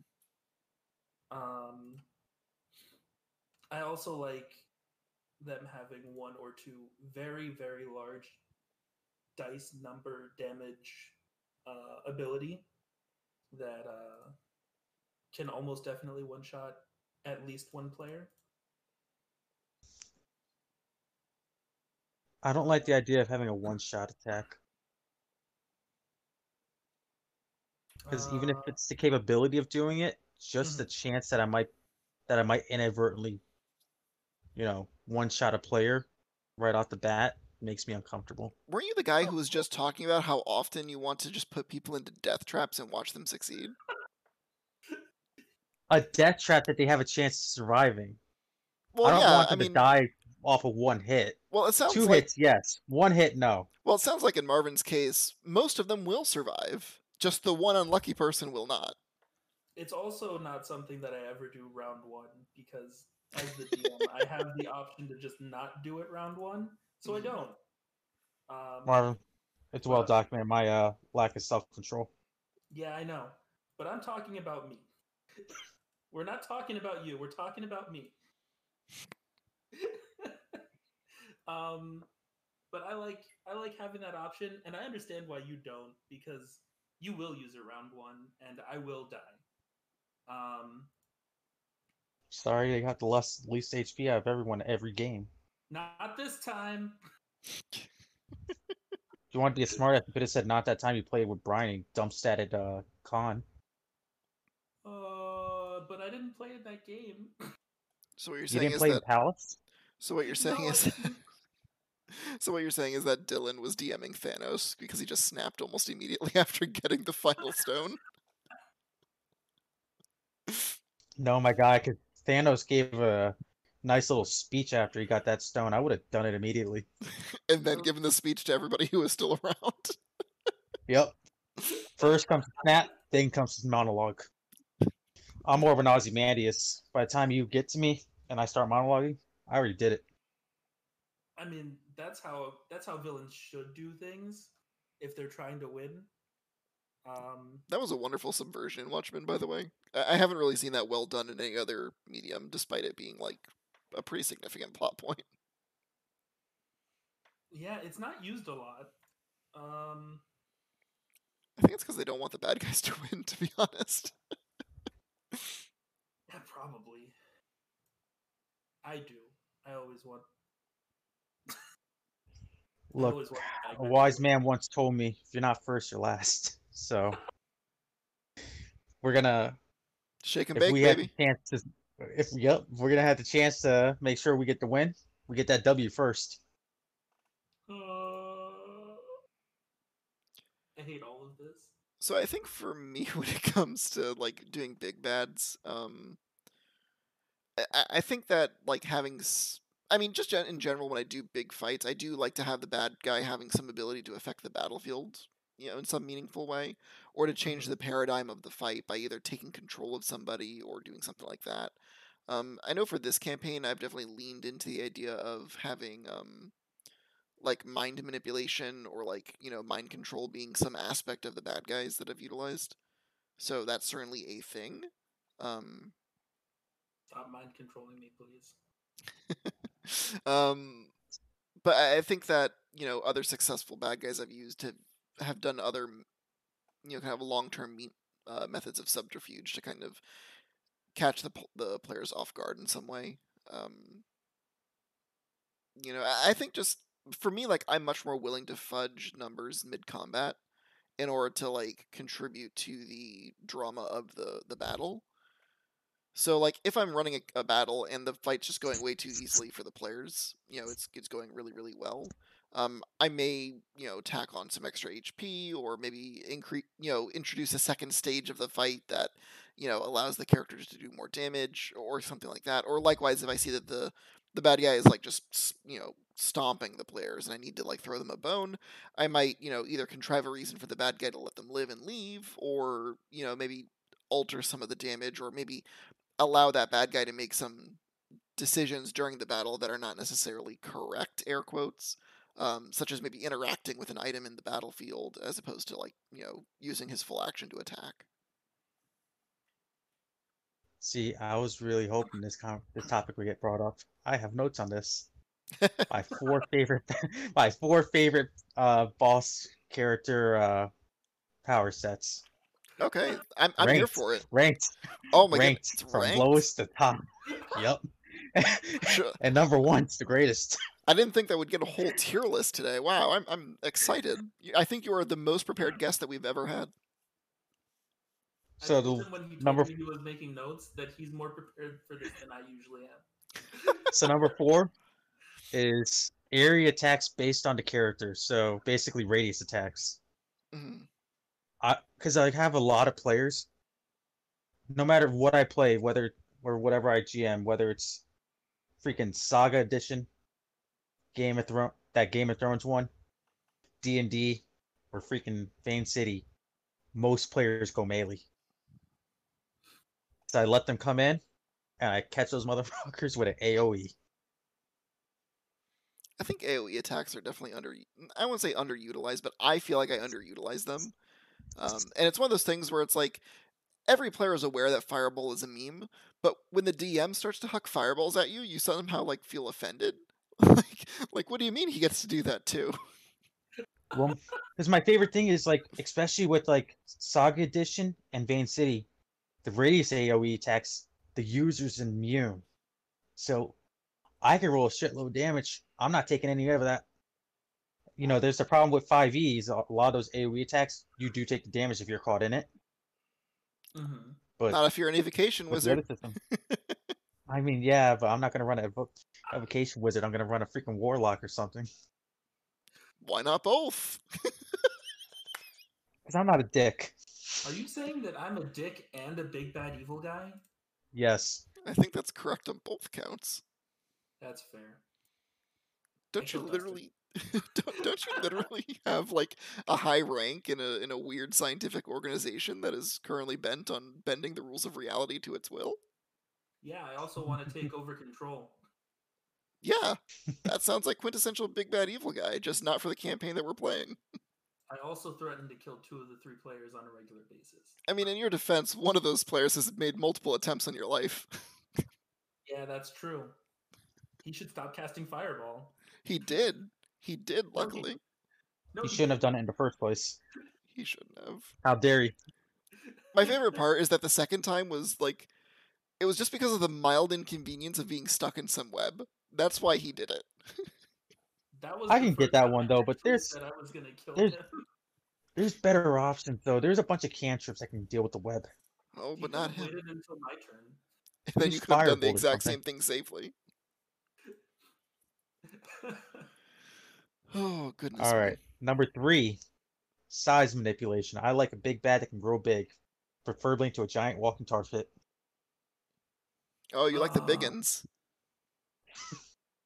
Yeah, because they soak up damage and they deal damage. I don't think I've This ever like used that Jack of all trades. I've never made a character that gets bigger. I don't think. Well, I did that. Oh, the- Tar was never meant to be a elemental did. serious character. He was meant to be. You guys run into him maybe twice, and then it just stuck around. I'm like, all right, cool, we got something here. when that background character suddenly like you know it's like you know what this guy has enough motivation he's gonna do some evil shit He got famous off of something where he got his ass kicked thoroughly by an NPC in front of Marvin, and because Marvin hyped it up so much, everyone's like, "Yeah, we love Tar." I'm like, "Cool, you guys are gonna hate Tar soon." i think that's a really good um, way to make a bad guy feel a little bit more close to home is by making it an NPC that the players already knew ahead of time. No, he should like I think Tar showed up while you were still playing. I don't remember Then this they went to all. this other place called New Babylon and fought him there. And then he showed up outside of Guardian's house, and Guardian's wife froze him solid. And Marvin just hyped that up so much, like, "Oh yeah, you just got your ass kicked. You got frozen solid." I'm like, "Yeah, uh, well, this this circle's coming back around." That did happen. I remember that. Oh. Guardian's wife was uh Atlantean, right? Oh, I remember I statted that NPC. Yep, you started Wendy, and then And she like randomly became like a very key character through the story. It was so mind-boggling for me. yeah, it was gradual too. It wasn't like a sudden shift. Wasn't on purpose, I'm sure. no, it wasn't. Jacob just liked that NPC. I did too. She was cool. All right. So second one, mind control. I love mind control. I am a fan. I am a fan of. I- It's just it's just the most ah, having suffered through players doing it to my NPC several times, I decided to say, I wonder how far I can take this on a like an actual like boss fight. Let me tell you, I took that really far. I almost had a player, I almost had a player's NPC kill that player. Like they took a sidekick, I almost had the sidekick kill the player. I actually had a similar uh, situation come up where like I was using um a uh, an adult Oblex or an elder Oblex, which is basically like a it's like a slime that's the been that altered. it, yeah, the things that turn into other people when they get their memories and stuff. Yeah, yeah. So like I was really messing with the party, but like one of the abilities that it had is the ability because I, I gave it some legendary actions if I remember right, or it might have already had them in the book. But either way, That it- is so dangerous. That's a really strong character without legendaries. yeah, I know it was Mhm. real. It, I nearly TPK'd the party. like in fact, it came down to the final round. Like of the four player characters and the like five NPCs they brought with them, only one only one PC was up, and he was like one hit away from down, and he downed the the Oblex in the final round. But it was um a lot of it was because they had to spend time like hitting their ally to try and break the mind control um, before the the ally like murdered them all because you know of course you can mind control the the you know melee character mhm. um, and it was it was rough too because like the player character the, the players involved were also trying their best to they were actually like role playing the incident so one of the things that the oblex was doing was making um like copies of uh important npcs that the players knew that the um you know that they suspected the oblex had killed and it was using them to kind of like plead for help um in a way to try and like get the players to to be confused. So like basically this Oblex had eaten the lead guitarist of my uh, of the Bard's band, and so it made a copy of the lead guitarist and had the lead guitarist, you know, kind of say like "Help me, please," you know, as it's like fighting the player so that way the Bard like pulls his punches because he thinks that it's the actual guitarist in there, and it's not. He's dead. That's just evil. Honestly, it was really I think rough. like the, I think the best example of me using it effectively was um during the nightmare fight. I had nightmare not even fight them. He was on a rooftop somewhere, and I mind controlled two of the players. And I think I don't think it was Marvin found him. I think it was Eric found uh saw that uh Knifemare was on the rooftop and went after him. That sounds right. Yeah, because Eric's the only one smart enough to look on a rooftop when I have roof uh terrain. I mean, it's a. You put it on the map and they just say, "Oh yeah, I guess that's just that's just background scenery." Nah, that's important somewhere along the line. I don't look up. I don't know what you want from me. Your character flies. you just described your character as like Spider Pig, where like you're physically incapable of looking up, or No, no, he doesn't look up. Not can't. Just doesn't. Um, one thing I do remember about that Oblex fight um, that I wanted to close on is after the fight ended, um, the Bard actually has raised Ed, and he was absolutely broken when he realized that the ooze dissolved the body, so there was no body to bring back. He was absolutely broken after that. That's that could make some great RPing. It was amazing stuff. Um, the Oblex ended up eating the lead guitarist, his ex-wife, and the entire rival band. I mean, good for the Bard that he lost the rival band, but the other two is unfortunate. He was really broken up about his ex-wife uh, and his lead guitarist because like his whole character motivation was to get the band back together together and that fight kind of put a punctuation that that dream would never come true um, so I don't think he ever got over can it. that back. i don't think he actually got over it i think his character's still really upset about it um, but yeah so so what's your number one Gonna then? jot jot notes down to kill Marvin's best friend and replace him with a doppelganger. Ooh, I mean, I've been meaning to talk to you about that. I want it to be Sean's character again, even though Sean's not here. That's what I was gonna do. Hell yeah! Doppelganger from the other planet. I only vaguely remember sean's character from vane city He Uh, little kid and, Atlantean. Yeah, I remember he was like super strong when he was, um, you know, lightly moistened. Uh, that was the whole thing with Atlanteans was uh they get power buffs when they're wet. Um, Guardian adopted him early on after giving him a gun to shoot at Brian with, I recall. I recall. and then he, when Sean stopped playing, the character just stopped being relevant. I mean, bold of you to say that he was relevant in the first place. He was He comic was. relief. He was still relevant. I was comic Look- relief too. We were both relevant. We were. Yeah, look when you when you're in a party that includes Brian and Lu Tai, the bar is very low to be relevant. I mean, and I got I gotta I gotta split my attention so many ways. As long as you talk, I I'll I'll give you attention. In Brian's defense, I think that Boom was probably my favorite character of his that he's ever played because it's I the- loved Boom. he was great. I don't hold I don't hold Boom like Brian quitting the original Van City against him. I hold him quitting Darkness against him because he was set up to have an amazing storyline with Marvin, and he fucking quit right away. Oh, that was gonna be a fun storyline.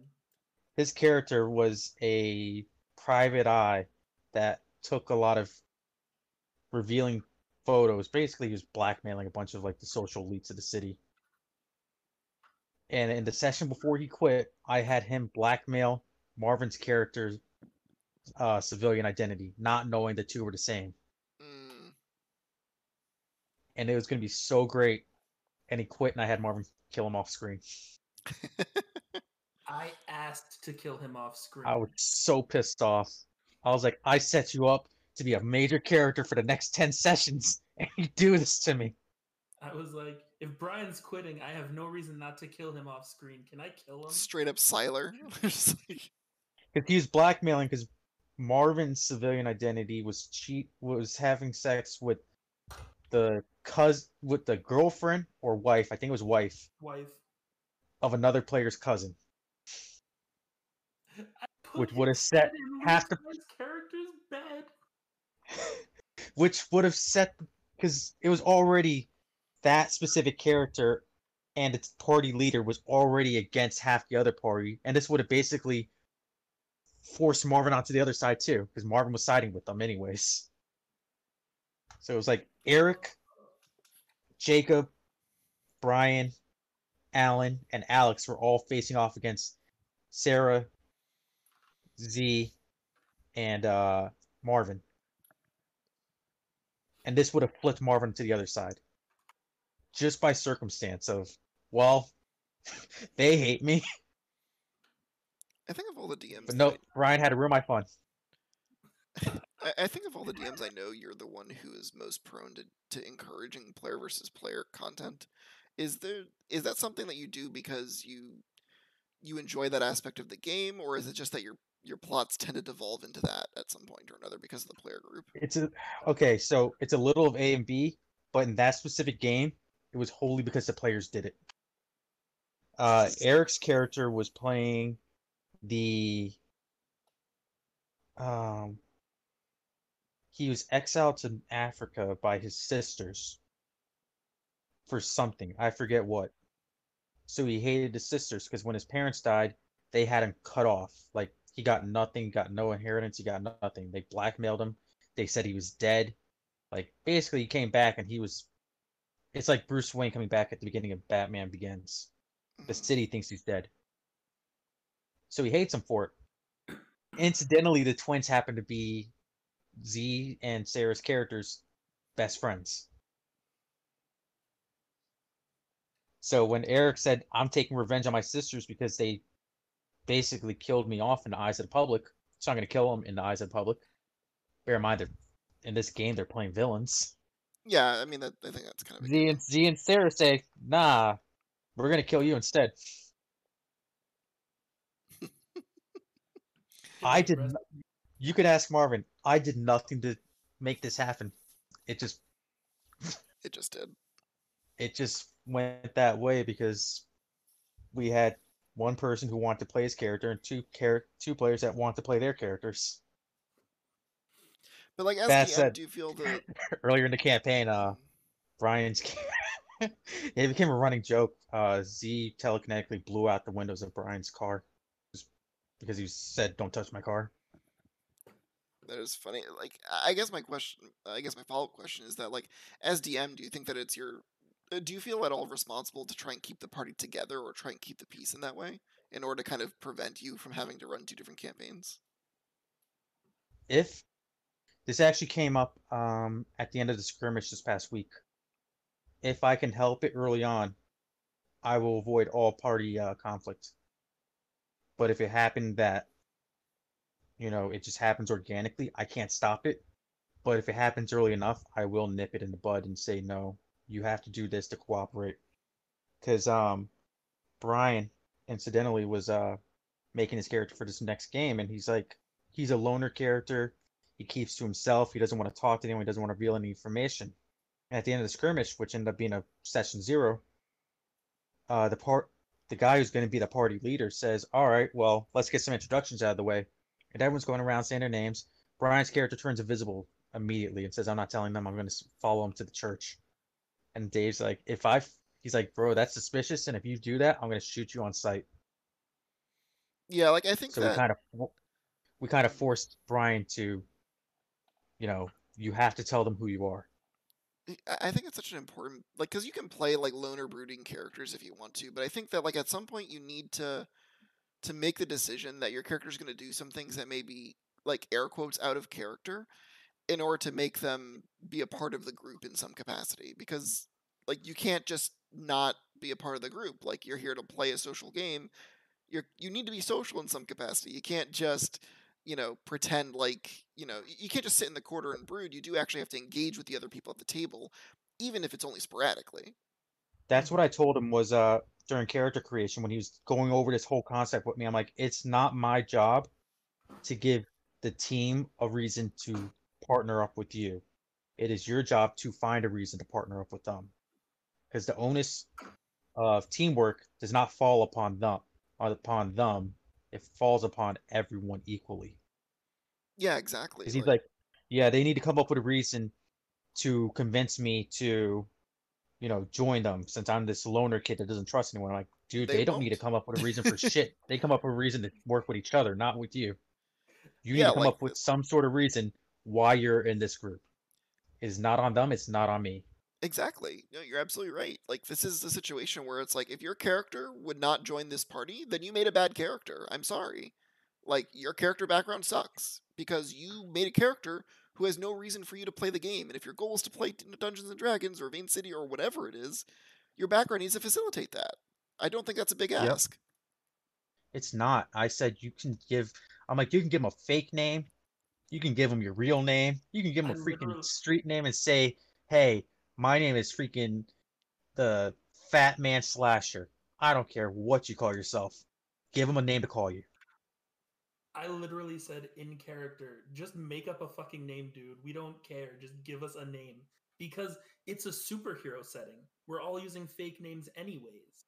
Yeah, I think what Dave says, like, give us a legal or give us a mask name. I don't care what you do. Just give me a name. I literally said in character, just make up a name, dude. What do, what do you want us to call you? And then Alan started listing off superhero names that match somebody with invisibility. No, that's that last one he listed off was a freaking shot at the boys. Yeah, I know. That's not the point. I, I remember. I I remember that show. It was a good one. Now he said call himself transparent or something. Yeah, yeah, he did. It's a nice nod. Um, I'm like, you're gonna call this man this, and you're gonna give me the idea of sticking dynamite up them. yeah, yeah. I mean, that's a that's definitely a thing that can happen. Yeah, I, But- it's a pet peeve of mine. Those, those kind of like brooding creep, characters. no, the part that got on my nerves was not even not telling him the names. It's like I'm gonna turn invisible and follow them. I'm like, that's just creepy. so like that. I mess, That's a red I flag. messaged him immediately. I messaged him immediately. I'm like, that's a no go for me, bro.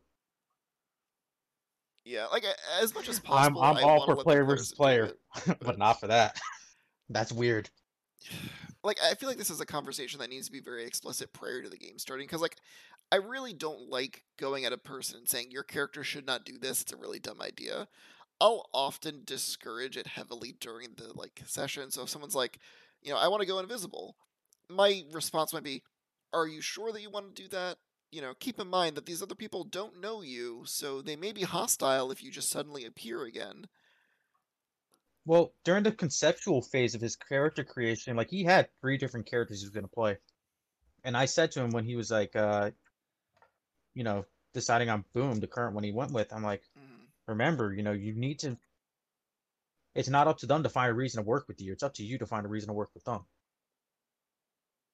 Yeah, I, I think I'm the like- easiest way to do that is to just like give your character a goal, a motivation, something that you're trying to accomplish that is bigger than you are. Because like, Well, like that's the thing. It's like he said like the motivation for his character was gonna be um fighting crime in the neighborhood he grew up in. All right, Yeah, for cool. I set the first session, well, the session zero fight in the neighborhood he's from, and they fought a bunch of villains. And like I told Alex, all right, you need to get these guys to go to a church. So Alex says to them, all right, well, I have information on the one of the people we saw. Dave's character has information on two of them. Marvin knows one, and Alan knows the other. So let's all go to this church and we'll share the information we have. Mhm. That to me sounded like, all right, cool. That should have reason for everyone to go. Z's character because he's curious. Marvin because he wants to know what the hell Freefall's doing there.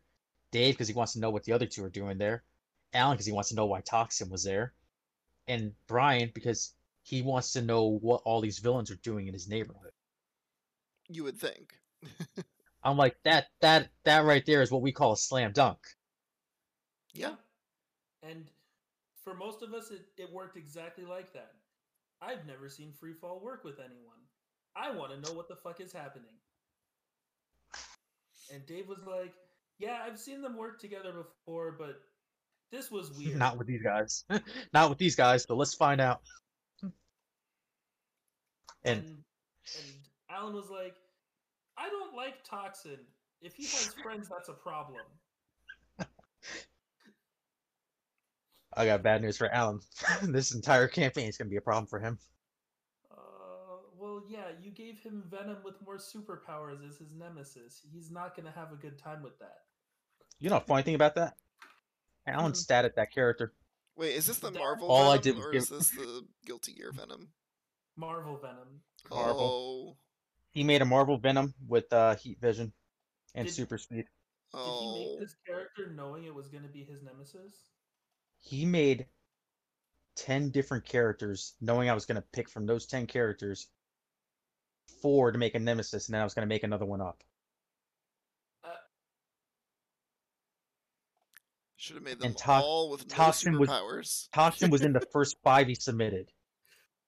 Uh, uh, oh, Alan. Should have made them all with no superpowers. Bear in mind, just you remember close how scared he was when I said he used Heat Vision? Yeah. I didn't give him Heat Vision. Heat Vision was already on that stat block. yeah. All I did was buff his stats. Oh. That character had zero experience, so I didn't add any powers to him. I just gave him bonuses. He 100% screwed himself over just being Alan. That's part of the course. This is all Alan. It really is. When you guys come up against King Fen later on, I want you to remember this. Oh, you showed me his stat block. He's Yep. the only one you showed me, and I said, "Don't show me the rest. I want to be surprised if they're all this good." Well, are you? I'm not disappointed by the next one I saw. he made to give you reference, uh, Owen. Mhm. You remember hero points from the game, right? Basically, Yeah. like Destiny points. Yeah. Alan had to blow a hero point in uh, the first session not to die. I can respect that. The, the sim- Alan's character was over in a corner, and the symbiote, the toxin dude, just happened to act first, and I cornered him and just started beating on him. Yeah, I can dig it. That's a that's a realistic thing that can happen. And he's like, "Well, is he surrounded?" I'm like, "No, because you're not even surrounded. Jump off the side of the roof, bro." Uh, and I tried to I tried to stop that from happening. I really did. I drew their attention. I was like, "I'm here. Look at me." no, you didn't. You you ran away. At the very beginning, the first Oh, you- round, I, s- I literally jumped out and said, Oh, "There you are, Free fall. Come here. my nemesis." This, this idiot. I was gonna give the players a surprise round. Nope. And Marvin is the first one to post an RP. Walks forward saying, "Free fall. Come here." Listen, you said we were free Blowing everyone else's cover. You said we were free to role play. I was gonna role play. I wasn't gonna hide from free fall. Pussy ass bitch. I mean, what? Because Dave and Z's characters were like, "All right, cool." Does Mike die? Um, It's possible. Oh, and there he goes. Oh, oh, he's back. Hello. Ben, better. Yeah, Yes, we can hear you. I don't know why I said I was talking still. that's weird. We couldn't you, hear a you word. literally cut off mid sentence. Where was it? You were laughing. It was kind of hard to make out. All right. I just told Marvin, I'm like, like Marvin posted that. I'm like, oh, there goes the surprise round. Yeah. It was. I was great. gonna. Dave was so mad, good. and then it worked out. It worked out for him. He killed one of the NPCs off off the bat. Listen, I didn't do that expecting people to like it. I I think part like- of you. I think part of you was. No, I didn't think anybody would like it because I was Mm. like, this is perfect setup for a surprise round. Let me Let's- not do that. Let's blow it. I went in and I was like, I'm gonna like this. Everybody else is gonna be disappointed. Then free fall's the only one that didn't get KO'd. Yeah, So, nuts to you, Marvin. it was worth it. So this is the current campaign that you guys are playing. hmm Yeah, it's uh, we did a session zero, Mm, basically so we can see how everyone's characters work, and also so I can see if I need to make any last minute changes to rules. Which, guess what, I did. Yeah. Is that the one that you had talked to me about briefly? Yeah, about you joining in eventually. Yeah, yeah. Cool. Yeah, same one. Um, no, we had to make a last minute change because one attack was just blatantly overpowered, and then its upgraded version was just too weak. hmm Didn't scale Yeah. well. It was top heavy. One of them granted basically double HP for what would have been. You can basically ignore the AP costs. The power cost would have been. Yeah, it was And like then, a one um, point dip, I'm guessing, or two point dip to double your HP. Um, so base characters start with 30 HP, hmm and every turn, every round, you get 50 uh, action points. hmm And it was uh invisible. It grants you an invisible shield, which soaked up 30 damage and only costs 10 AP to use. Oh wow, yeah, that's actually really good. Meanwhile, most attacks cost 25 at the minimum. Yeah, So I'm like, yeah, if you're gonna double your HP, you're gonna have to pay for it. yeah, that's a lot. So we boosted it so that it costs 30 to use, and then the upgraded version, which costed 25 but only absorbed 50, but it was a level 5 power. I'm like, let's make that cost 50 but absorb 125. Mm, mm. So it takes your whole turn, but you get 125 HP, which is a whole Which- lot now. It's probably like takes your entire turn, but it could probably absorb like two really strong hits. hmm That's cool. and I think Brian was using the excuse, "Oh well, why why are you uh, doing this? I'm losing my turn, um, putting the shield up, and it's just gonna go away." I'm like, "Well, if your entire point is to use your turn to get a lot of HP, that means you're the tank and you should be getting attacked." Yeah. Like, and so is this a shield that persists round to round, or is it something where you basically have to spend your turn every your turn? Three it three rounds until the HP gets until it takes 30 points of damage. Okay, so, So if you don't take- like 30 points of damage within three rounds, then it goes away. you have to re-up it. Okay. It's not too much to ask. I mean, that seems like a really powerful ability, even even as listed. Like, Well, I mean, like most attacks should be able to knock that bit, knock the sword or knock the shield down to like single digits in one hit.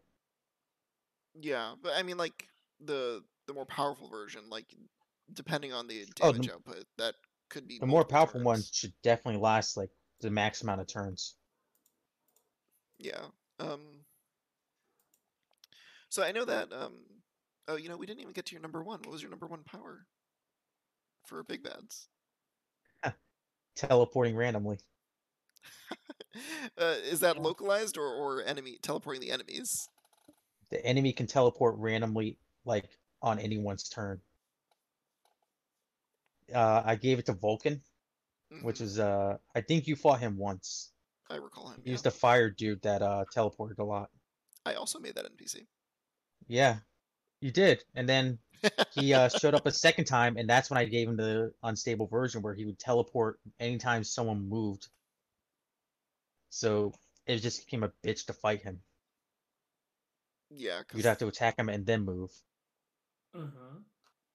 And it was so great because it made so many people so mad. Because I think at that point in the game, more than half the party was melee based. Yeah, So they just couldn't hit him. yeah, that sounds like it would definitely require some kiting to to do anything about. and he just had a lot of strong fire attacks. I'm like, you guys are so screwed right now. Yeah, I, I remember I made the guy. Wasn't he the one that had um fire manipulation and earth manipulation? No, you had fire manipulation and healing factor. Right, right, right. And I remember I made a bunch of NPCs and submitted them to you, and they ended up showing up as bad guys later on. A lot of them showed up as bad guys, like a lot. I was like, oh, I didn't want to fight this guy. And then some of them showed up in like generations as bad guys. Just was a, Oh man, like, I got really all these mileage out of NPCs sitting around. I got all these NPCs sitting around that have stats and interesting information on them. I gotta use them somewhere. I think I made like fifteen at least. We made like upwards of thirty. Was it that many? Jeez. Yeah, I, one one uh doc file I have has like twelve of them. Jeez. Yeah, I think I remember I was tr- I was definitely turning them out at one point. I didn't think I had gotten that many of them done, but I remember there was at least like two or three of them that I spent like a lot of time putting like a backstory together for. No idea if you ever used any of them or not. I used every one of them that had backstory information on. Really, really. Yep. And then your crown jewel, Galvin, ended up being a mainstay in uh, Darkness when I did Galvin Town. That's Which- fun. Was one of the most frustrating encounters for the other players. Basically, they went to the southern part of Vane City to hunt down Galvin Prime. And that whole joke I told you about, uh, that you and I were running back and forth about, like eventually Galvin will have so many duplicates, you won't know which one's the original. Mm-hmm. Mm-hmm. They went there to go kill the original, end up killing uh, Galvin 3. Oops. Nobody like, knows well, what is now. Is Galvin is Galvin Prime even around? I'm like, who knows? It's probably in Tibet somewhere. There's there's like six different Galvin towns around the world. You don't know which one he's in. If any. Probably rotting in some jail. No one knows who he is. that would be a very uh Call my lawyer. probably keeping him in a in a cell that has no access to electricity, clearly. It was a great like setup. Like they went in there thinking they were just gonna extract one dude, end up finding out everyone looks like that guy. They start a fight with him, find out that he's actually protecting the like poor and displaced people there. They feel bad about it, destroy half the half the region anyways, and then drag the corpse out. Did we get him? Who knows? the right one. No, they dragged Galvin three. Idiots. Wasn't even the right one. I think So- uh, they found out it was the wrong one, and like because it has a tattoo of what number it's supposed to be. Mhm. I think Sarah cut off the yarn that had the tattoo on it. If I was Galvin Prime, I'd probably tattoo an 11 on my arm. Yeah, I'm not the original. This is one there. The other one's just a sharpie. Nah, that's that's just a poor tattoo. It's one of those washable tattoos. you have to reapply it. I'm sorry. Is your tattoo flaking? Uh, Uh, No. no, no. Give me a second. See, old. hey Galvin, is that you? Nah, it ain't me.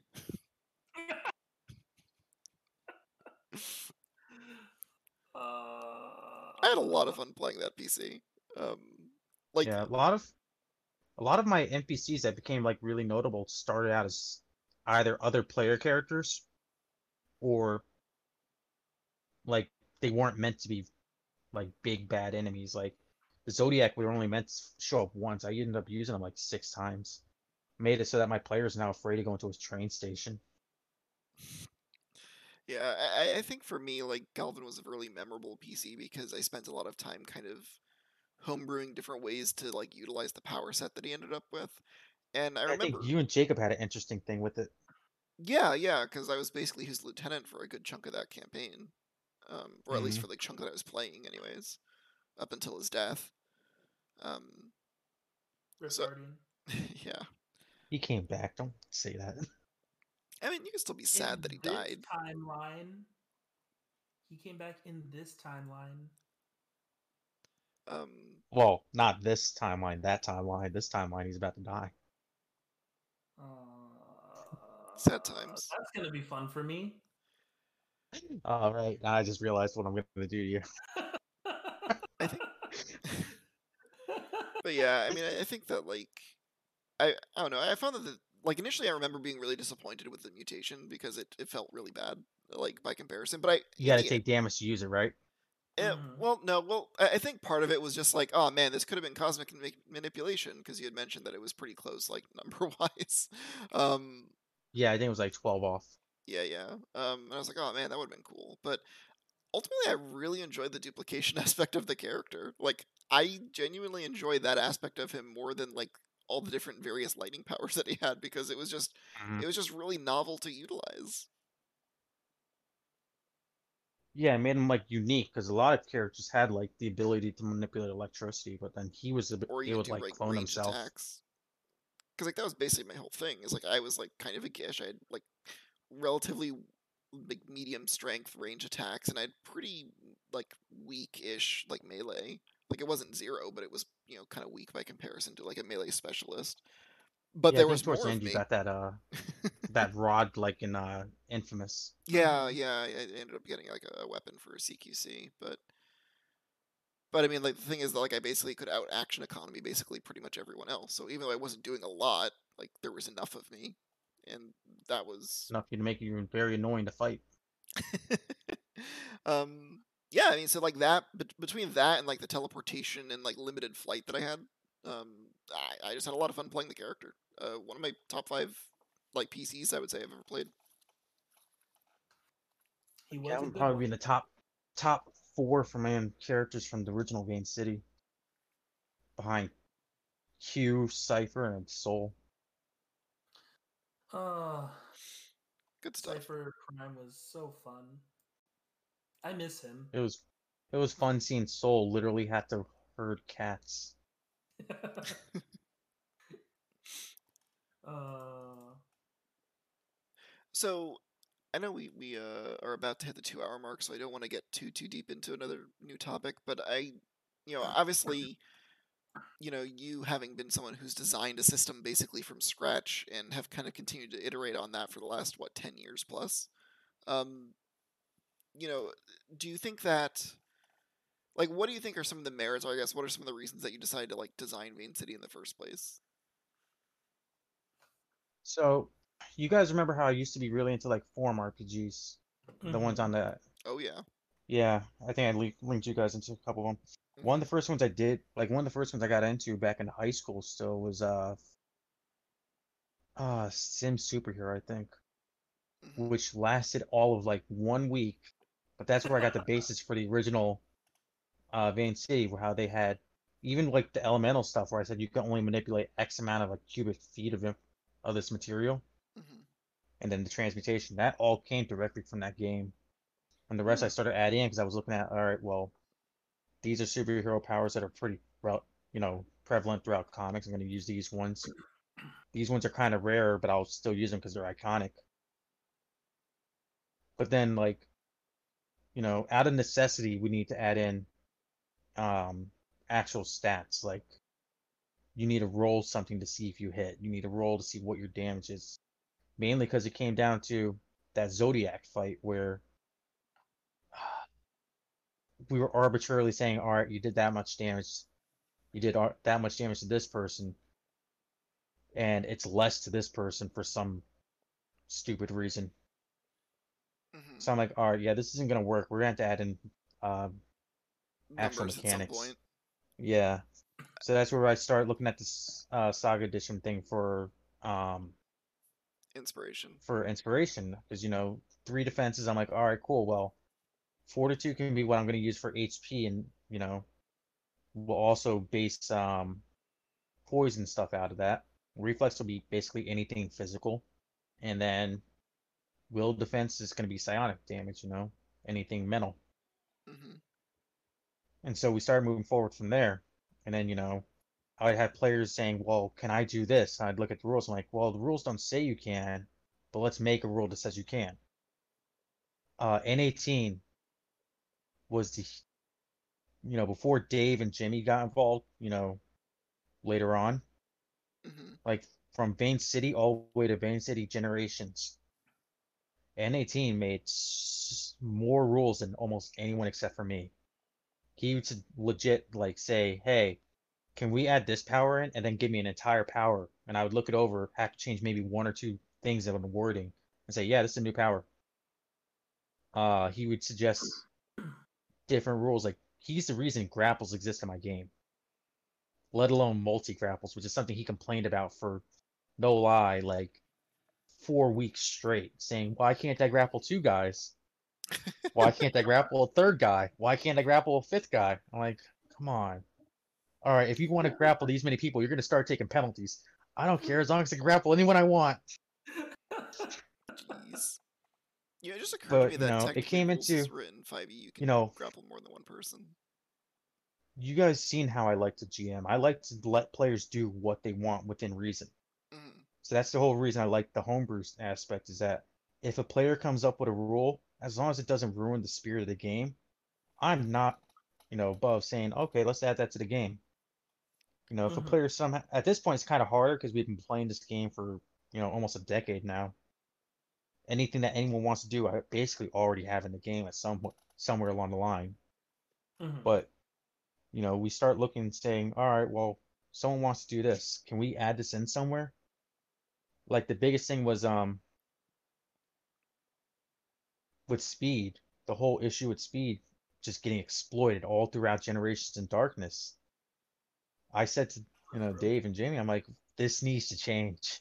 This is a freaking problem. If you don't have speed, you're handicapping your own character at this point. Yeah, it's no fun when everybody's a that's- speedster. Yeah, so we end up changing the rules. Now speed's legit a power you don't need. Other powers do similar things. Mhm. Um, so we started adding in different things like, all right, well, what if I want to be a robot? Okay, cool. Now robots have this power. They don't need to, they're not susceptible to mental powers, but they're weak to these things. Mm. All right, well, Atlanteans were kind of weak be- or kind of overpowered because everyone was getting a hydro suit and taking hydrokinesis. Well, I guess we're just not going to have that whole if you're wet, you get more powerful thing. You're just going to be able to swim real fast Yeah, I, I and be more inherently strong. yeah, and so you got to make decisions sometimes for balance reasons. And I think that Yeah. like when you're trying to like I think the key thing here is that like at the end of the day these are decisions that you're making in reaction to like observations you make while you're playing the game. and that by and large you're not changing the rules of the game just based off of conjecture. Well, Mhm. like one of the things we had a conversation. What was it yesterday, right, Marvin? With It uh, rule. ch- yesterday or uh, the day before. Yeah, we had a conversation over the last two days with Brian, because you know, unfortunately, and you know this feeling because you were involved in a lot of the early stuff too. Brian keeps feeling like every time he makes a character and finds something strong, I nerf a a build, I nerf whatever made him strong. It came up because of the invisibility thing with the uh extra HP. And I'm like, Mhm. look, bro, it's nothing personal. You just happen to find a loophole no one else thought of because no one uses invisibility. Mhm. Like it's not like we're targeting you specifically. Just like I never targeted Owen specifically. A lot of times you guys just happen to find certain powers that on paper perfectly fine. In action, not acceptable. And I'm like, I don't ever do it maliciously to you guys. There are certain times I see I am looking for a specific player to do something and see if it's broken. Like uh with Sarah during darkness, anytime she did something that I thought that's breaking my encounter, I would change it immediately. Anytime uh Alan found a new exploit for speed, I'd do something to counter it immediately. But I'm like, Brian, you are hardly the worst recipient of me changing rules. I'm like, Marvin is. You know why? Because Marvin takes powers other people don't take at the same time, but they'll take separately. Like he had telekinesis, super speed, and I think he had invulnerability at some point on the original Cipher. He also had Uh, heat manipulation. Yeah, but these Temp- three, Body temperature manipulation. I could control the temperature in my own body. Yeah, yeah. but these three powers all eventually got nerfed because of other players. Yeah. hmm Um, what's his name? Z caused telekinesis to get it nerfed three separate times because he just happened to beat Marvin to the higher levels. I think- Alan, just by nature of being Alan, got speed nerfed almost every month. And then invulnerability got nerfed because of Jacob.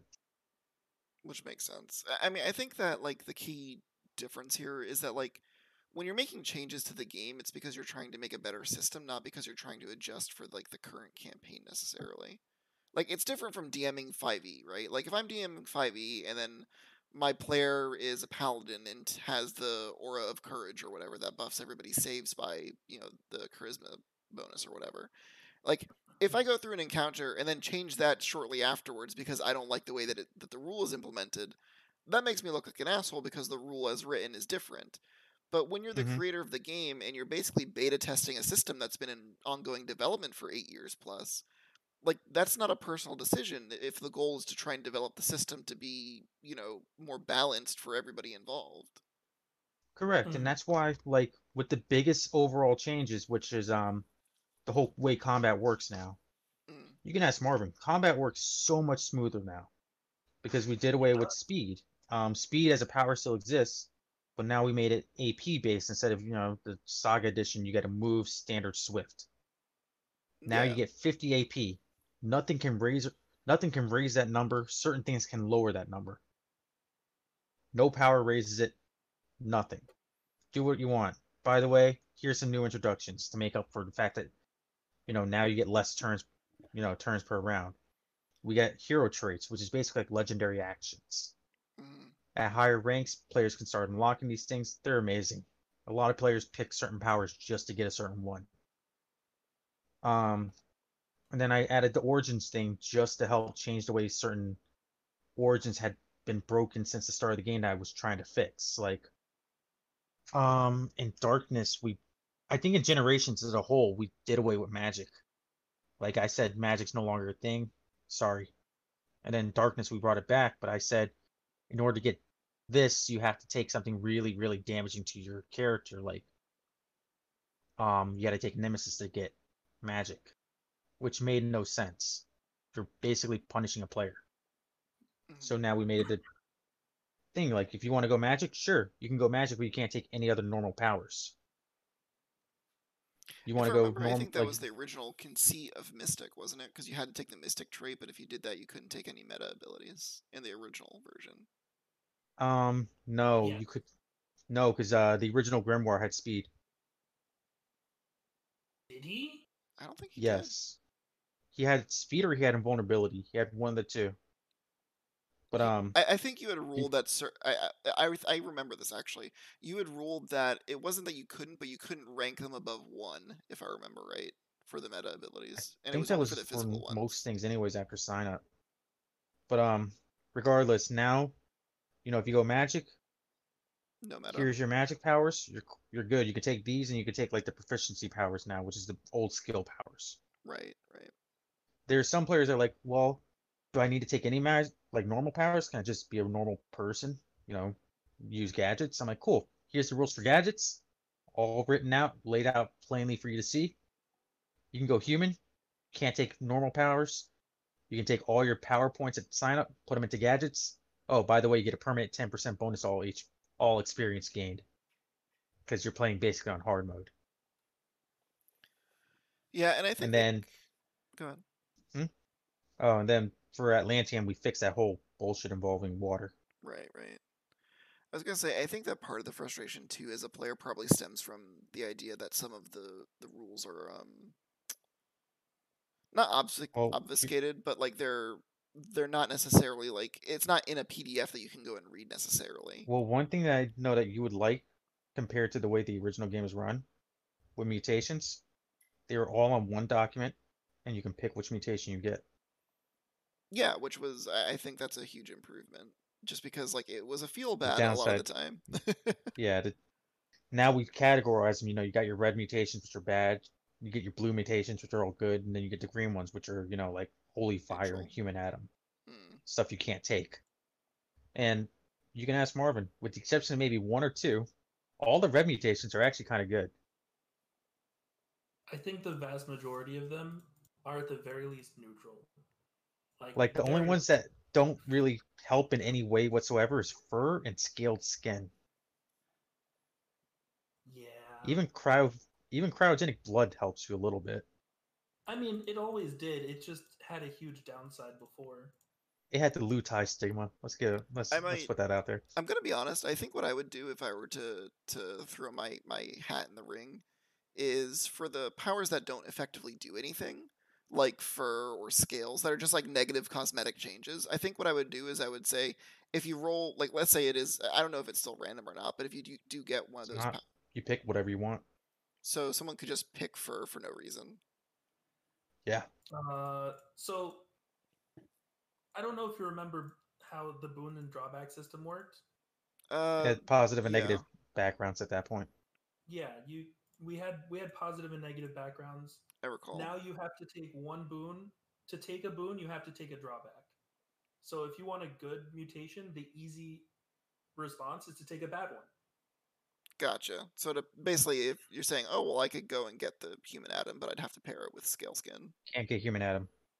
Well, I mean, I'm just using it as an example, not Yeah. If you want, like, let's say I want to get pyrokinesis. Cool. I guess I'll take fur. Really odd combination, but you can do it. it makes a lot of sense if your character's like from the Arctic. Yeah, I wasn't really thinking of thinking out loud when I was well, I wasn't thinking when I was saying it, but like in essence, yeah, you can take fur and pyro or fur and cosmokinesis. And then, you know, um people are like, why are you gonna one of my one of the guys that was testing the system with Dave was like, why are we making all the green mutations public if you can't take them? Well, with power mim- power mimicry, each of the levels does something different at ultimately at level five you're gonna have five powers you copied at some point Yeah. but number one is you can copy any normal power so any of the non-uniques. Mhm. number two allows you to copy a unique power. Three allows you to copy a bad mutation.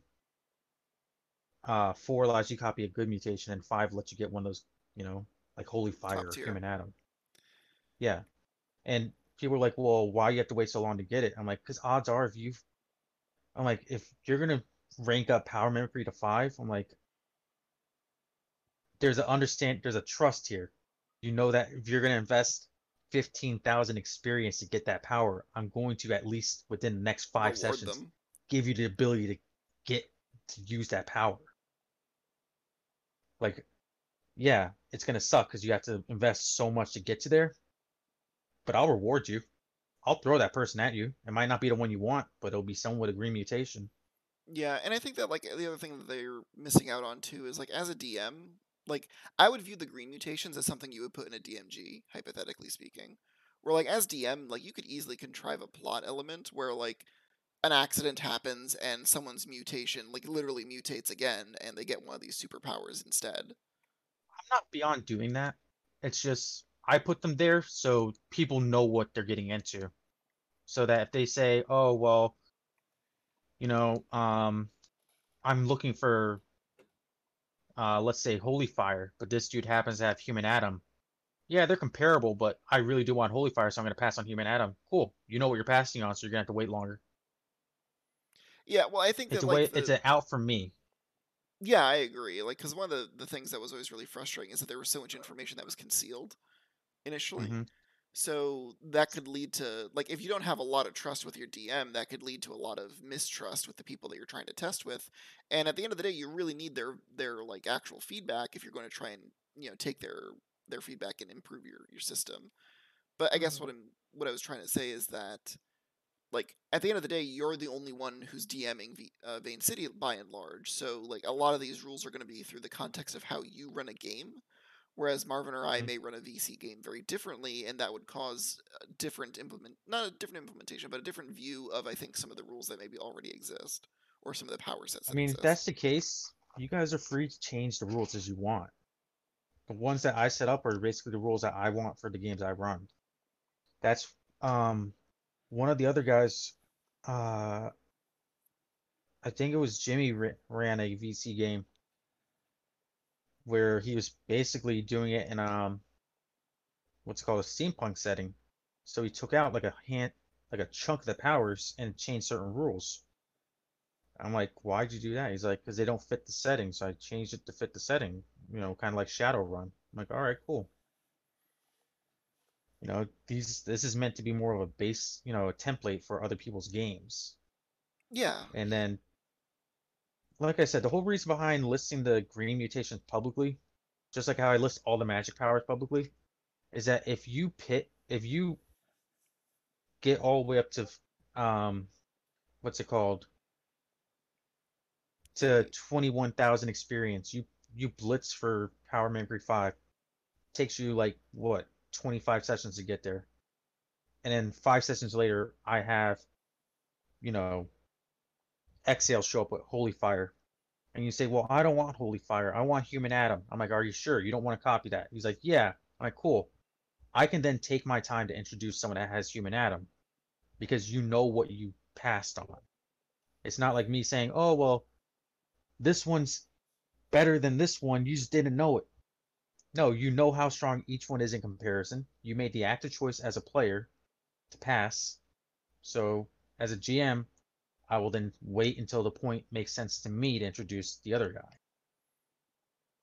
It's not me punishing you, it's you making decision to wait, and me making decision to then introduce the other guy at my leisure.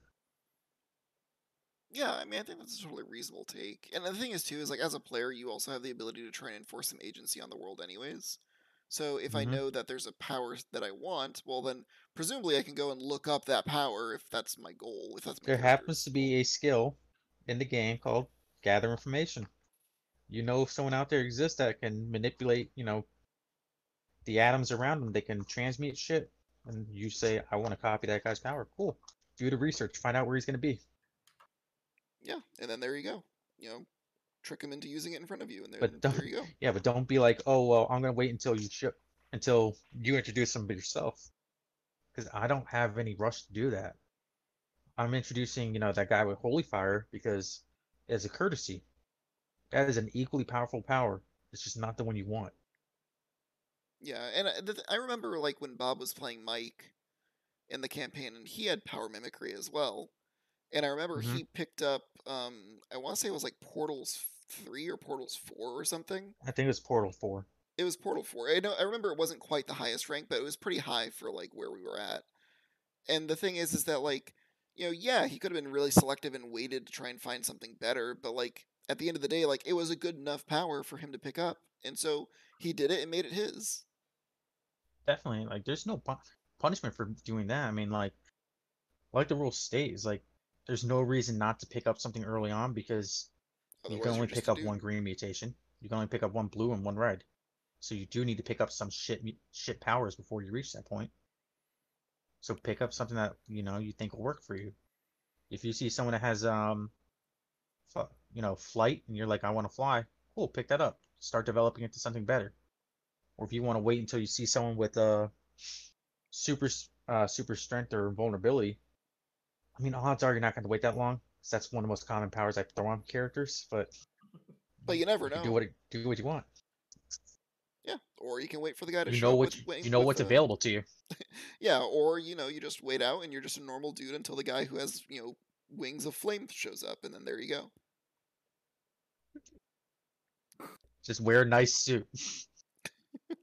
Sit on a park bench, watch your friends casually get That- nearly murdered. Bro, that pissed me off so much about that fight. That was my favorite part about that fight. I'm like, you could stop this fight at any point. He's like, I know. I'm like, you're just gonna let Uh, him die. He's like, yep. Yeah, it was fun. I think one of the things that I It only strive to took do. Jacob choking him out. I, I enjoyed that scene a lot. I think one of the things that I strive to do that like I, I wish I could get my players to do more frequently is creative uses of their turn. And that was one of the reasons why I really enjoyed VC like version 1 is because there were no real actions to speak of. It was strictly like it's your Mhm. turn, what do you want to do?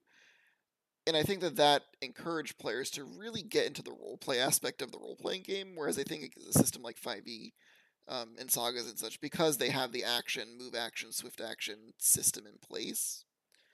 It it constrains the way that players think about their turn, and so they're thinking like, okay, well, if I do this, it'll stop me from attacking for the turn. Will it deal any damage? What's the mechanical advantage that I get from this?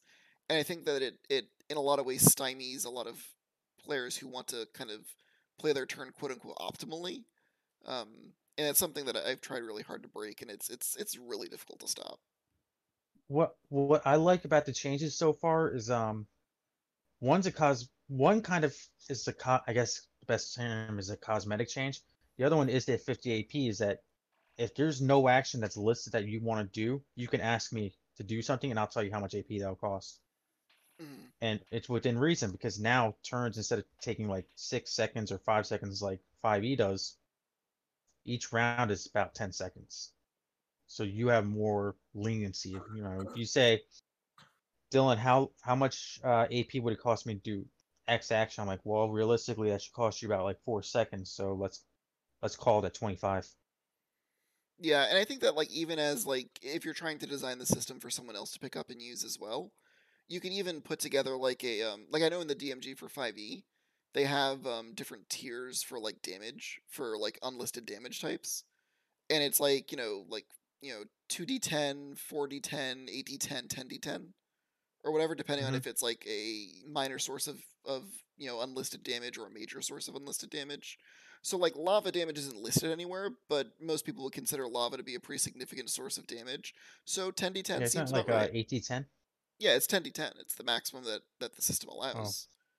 Um, but the thing is, yeah i vaguely remember that happening in uh what's it called critical role someone running into fire after uh that's that happened twice. one uh That's happened twice now. I remember I remember it happening after what's his face got smashed uh Perkins' character got smashed by the fist. I remember yeah, someone had to run into fire lava. Yeah, that was Sam Riegel's character, um, if I remember right. But that actually happened to Laura Bailey's character like two sessions ago as well. Um, they ended up on the elemental plane of fire. Um, so you know that That's was not interesting. somewhere fun to be. It, it was Technically they should be dead. it was a it was an emergency escape is what it was. They, they were being pursued by some very dangerous wizards, and literally they just like smashed and grabbed a scroll of plane shift because they were all out of spell slots and had no other choice. Surprised Matt let them live because he's usually strict about that stuff. You can you can't actually breathe the air in the elemental plane of fire. Um, I think they ended up like in a room that did have some sort of atmosphere, um, because it Oh. was like a safe ha- uh, like a safe safe house or whatever of the mage that owned the the spell shift scroll. Yeah, I was gonna say because like he's, if I remember correctly, the only place you can actually breathe is the elemental uh, air. Yeah, Prime Material Because even the earth one you can't breathe there. Um, Even earth one you can't breathe, and the water one you can't breathe because it's supposed to be all underwater. Yeah. Um. But anyways, I mean, uh, point still stands though. You could do something similar with the AP system where you could set up a tier list of like, okay, is this like a minor action, a major like you know exertion of the character, and then kind of break up and say, okay, if it's something that you know doesn't take very much time, maybe do 10 AP. If it's something that's like a medium exertion of energy, then you know 25. If it's a like significant, you know, then maybe 40 or 50. Um, and you could easily bracket it out that way to give yourself a guideline for like if somebody does ask. Yeah, I'll definitely talk to Dave about that, and we'll try to work out something to add into the combat rules about that because it does, it does qualify to like have that written somewhere. It helps just like to, to tr- give you like a skeleton to work off of. Yeah, because we don't like at this point we're trying to make it as transparent as possible for the players. Like this is what we're working with. Here's all the rules. Nothing's hidden from you. Good luck.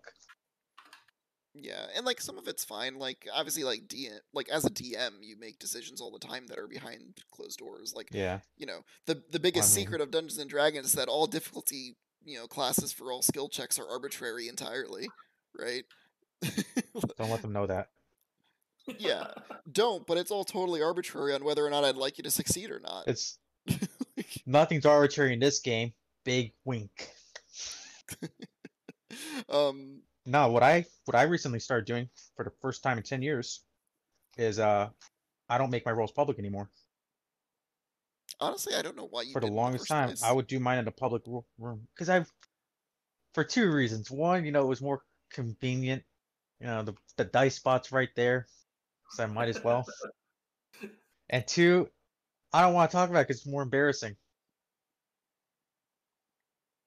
I know Marvin knows exactly why. It's fun.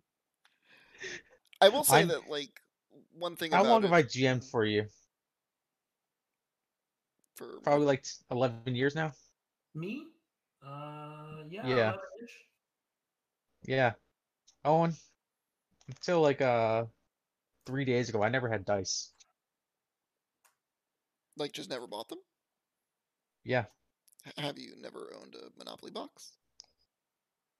Monopoly box never comes with a D twenty. Has a D6. Well, that doesn't do me no good unless I'm playing a freaking D six system. Well, it sounds like you designed an inadequate system for the tools you had available, sir.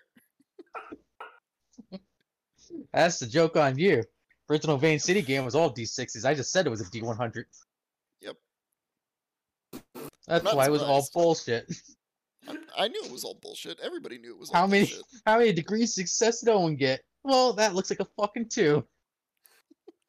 I mean, I don't think it was a secret to anybody. Everybody knew you were just making this shit up on the back end and just using random dice as an excuse for why you decided one way or the other. Like, I don't think that was a secret.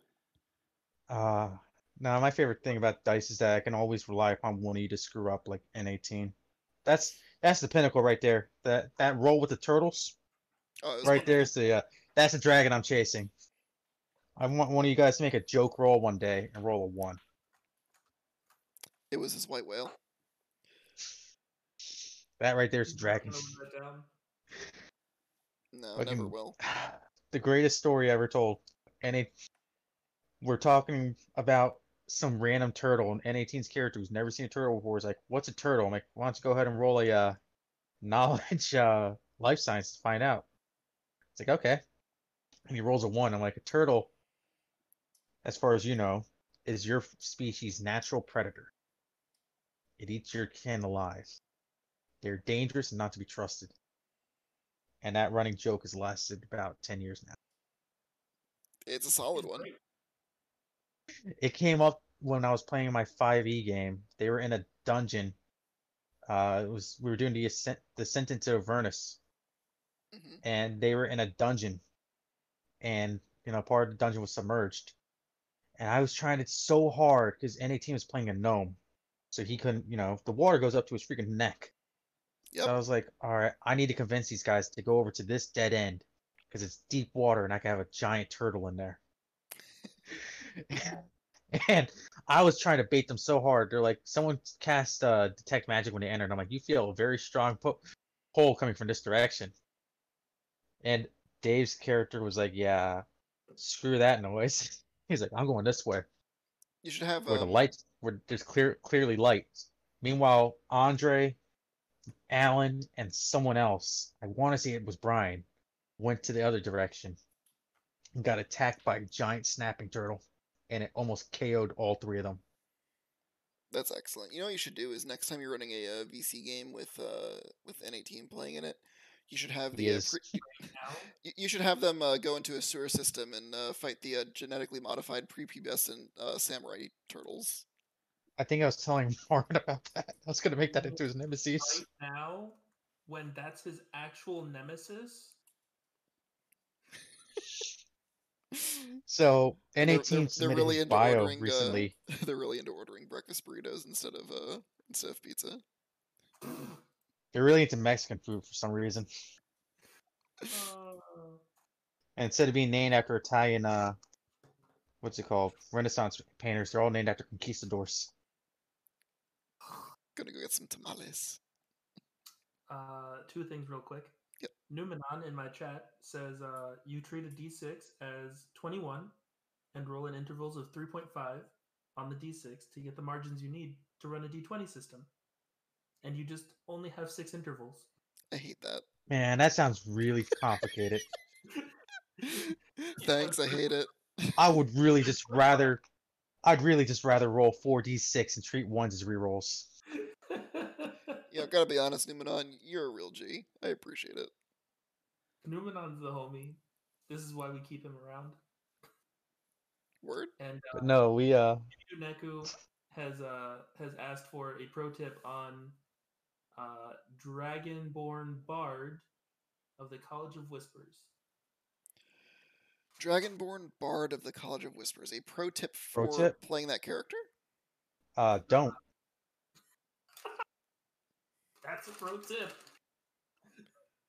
I, I can appreciate that. I love bards. Don't play a Dragonborn bard. Play the Dragonborn Bard. Um, I have a, I have a pro tip. If you're going to be a uh, Dragonborn Bard, I would say for your performance, make it like guttural throat singing. Hmm. I mean, that's a good option because you can never actually lose your uh, spell focus. Oh yes, you can. I mean, as a bard that had his character slit his own throat, yes, I understand you can. But at that point, you're just dying anyways. we can revive him. Wait, no, he's he, he's using thieves' cant. He's saying don't do it. But oh, I don't think you actually ever heard that story. I definitely have heard the story. You've definitely told The me story about how I killed myself. Yep, Well, mm-hmm. tried to kill myself unsuccessfully. yep. Oh, that was one of my story. favorite things that ever happened out of my least favorite campaign I've ever been a part of. I mean, you can share it for the story. That I was- just I am aware of the story. Yeah, so I was playing a, I think that was a th- 3.5 game because I think that was way before 4 point or 4 fourth edition, and I was with a group of players and this DM. We had played three campaigns before that, and I knew these guys for years at this point. But one of the guys was like really, really into um, min maxing, and he played an alchemist. I don't remember what species. And then, you know, we had my friend Eric, who was a cavalier. He was in charge of the party. Mhm. Then you had me playing a bard named Johnny. And then someone else playing a I think a third Mystic Theurge. Mhm. Mm-hmm. And Z was playing a elven uh, priestess. And in this setting, elves were seen as prostitutes for some reason. hmm kind of I'm gonna be honest, all the settings that this DM ran, really weird. Which DM was this? Kiva. Oh, yeah, that sounds like Kiva.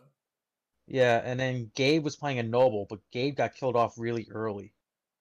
So he rerolled as someone else. So we go through this city. It was a port city called Port Win and got attacked by a bunch of marauders, uh, a fleet of marauders. Mhm. Found out later on it was another empire invading. So, you know, we go through the city. My guy's proves to be very annoying, but he's the face of the party. I had the highest uh, diplomacy check. And um, at some point, we come across the city guards, and I was the one that got us into the castle where it was safe. And because of that, and because I took all the fucking credit for saving the city guards, which you know only fair. Um, I mean, clearly, I get did the invited to this- work. clearly I'm the fucking best. so I get invited to a uh, banquet that night, and I bring the elf with me because she was the only one being nice to me. Oh, so Meanwhile, I'm at the a dinner party with a whore. I get to the banquet, and they say, "Why'd you bring a whore to the party?" Oh lord. Did nothing to defend her honor. I forget, but at some point, I did detect magic just because I was bored. And I remember Marvin talking to me that week saying, "Yeah, I love using detect magic. You use detect magic everywhere." Let's use detect magic. So I detect magic, and this dude sitting next to me, I detect he has a very large source of magic coming from his groin. Man, that man's got a magic penis. and I even get caught staring at his groin. And someone's like, "What are you doing?" I'm like, "Nothing. I just it caught my attention." Fast forward, the captain, the guard, who was the one I had originally convinced that uh, that I had done all the saving of everyone Mhm. was named Captain Owen. Yo. Just want to put that out there. Uh, we go to sleep. Uh, the Marauders break into the castle, and there's a huge fight. So we're going with Owen, or we're going with the guards over to uh save the. I think he was a count, basically the, whoever's in charge of the city. Mhm. We come across Owen, who's apparently in league with the with the uh Marauders. That's consistent. Owen was my only friend at this point. Him and I were really nice to each other. so with a tear in my eye, I helped defeat him. And we end up bounding him and gagging him. So bear in mind, throughout this entire situation, the min-max player, out of character and in character, is being a dick to me. Because Johnny wasn't exactly made very good. I um stat I made the primary stats dex and um charisma, but I dump statted wisdom Mhm. and played him as such. Um so he's being a dick to me the entire time saying, Oh, you're being useless, you need to do this and this instead. I'm like, yo, I'm like, don't tell me how to play my character. So we get to the count's area, find out he had been stabbed and is basically on death's door. We evacuate him. I search the room, see the dude with the magic penis, find out no, it wasn't a magic penis. He just had a magic dagger uh, strapped to his thigh. So I take the dagger with me. It's find out it's a plus one dagger of bleeding. Um, That is not something that you should store near your groin or your femoral artery.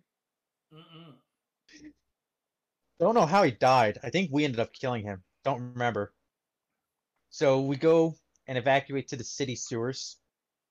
Very tragic scene. the uh, party leader, Eric, his uh he was playing a cavalier, had to leave his horse behind to save us. Like Aw, his horse had to stay in, in a uh, chamber was va- very quickly filling up with water just to hold the door open for us. that's very sad. So we escape, go through the sewers, get out on the side. Bear in mind, this entire escape took us about four weeks in real life. It was just a, t- it was a dungeon, uh, it was a dungeon crawl. Get out on the opposite side. Owen's with us. The uh, count's stabilized at this. And there's a bunch of city nobles with us. No guards or anything. And very importantly, I get told right before you know we were about to set up camp. The fucking other players being a dick to me still, the min max guy. Mhm. So I contact Kiva quietly. I'm like, I have a question. He's like, what? I'm like, I want to do something. Can I do it in private? He's like, what are you gonna do? I'm like, I'm gonna volunteer for guard duty real quick. So I go up to everyone. I'm like, I'll keep guard of the uh, captives because I think we had Owen and two other people captive. It Mhm. might just been Owen, but I'm pretty sure there was someone else there. He's like, all right. So I'm like, all right, I want to keep track of the prisoners, and everyone's like, all right, cool, go do that. Waste your time. Uh, because I think during the fight with Owen, I proved my character was actually like really heartbroken over a perceived betrayal. Mm. So I go up to Owen. I have his plus one magic so, uh, longsword. And I go up to him and quietly just free him. I'm like, you're my only friend, and they're all assholes. I'm sorry. And he fucking bolts. He says thank you, and he runs away. Damn. Two sessions later, um, we're at an inn, and we intercept a messenger. Kill the dude, and we have this. Uh, they're reading his message, you know, the whatever he's trying to deliver. And Kiva messages me and says, "Hey, you have a really bad feeling about that letter." I'm like, "I'm sorry, what?" He's like, "Yeah, you have a bad feeling about that letter." Like, okay, cool. I'm like, "Hey, can I read that letter?" and Eric's like, "Hold on," and he passes it up to the guy that's a min max. And I message Kiva real quick. I'm like, "Can I let that fire on? Can I let that letter on fire? Light that letter on fire?" He's like, "Do you have this uh cantrip?" I'm like, "Yes." He's like, "Okay, roll uh sleight of hand for me real quick." And I rolled really low. So these idiots see me light the light the letter on fire. Very obviously. So they all start getting really mad at me and start cornering me. I'm like, well, I'm not gonna win a fight with these guys. I wouldn't win a fight with any one of these people by themselves. I'm the least I'm the least capable of combat out of everyone here. Probably out of the NPCs too. So I take that plus one dagger fleeting and I run that right across my throat because I'm like, if they're gonna catch me, I'm at least not gonna be able to talk. so I dropped zero, and uh, the the uh, Elven whore revives like stabilizes me. Find out later on they uh, got the information they needed out of me out of like uh, I think it was like a telepathy spell or something, something that allows them to read my mind find out I betrayed them and set Owen free, and he came back with an army, knowing exactly where we were headed. I Um, think you did the right thing. And I guy get seems hanged in the next town by the Duke. Wow, they brought you back just to hang you. That's so Yep. rude. I was one round away from dying. If it wasn't for Z stabilizing me, and he told me afterwards, like, you know, I was kind of fit, iffy on actually stabilizing you. I was gonna let you die. Well, you should have let me die.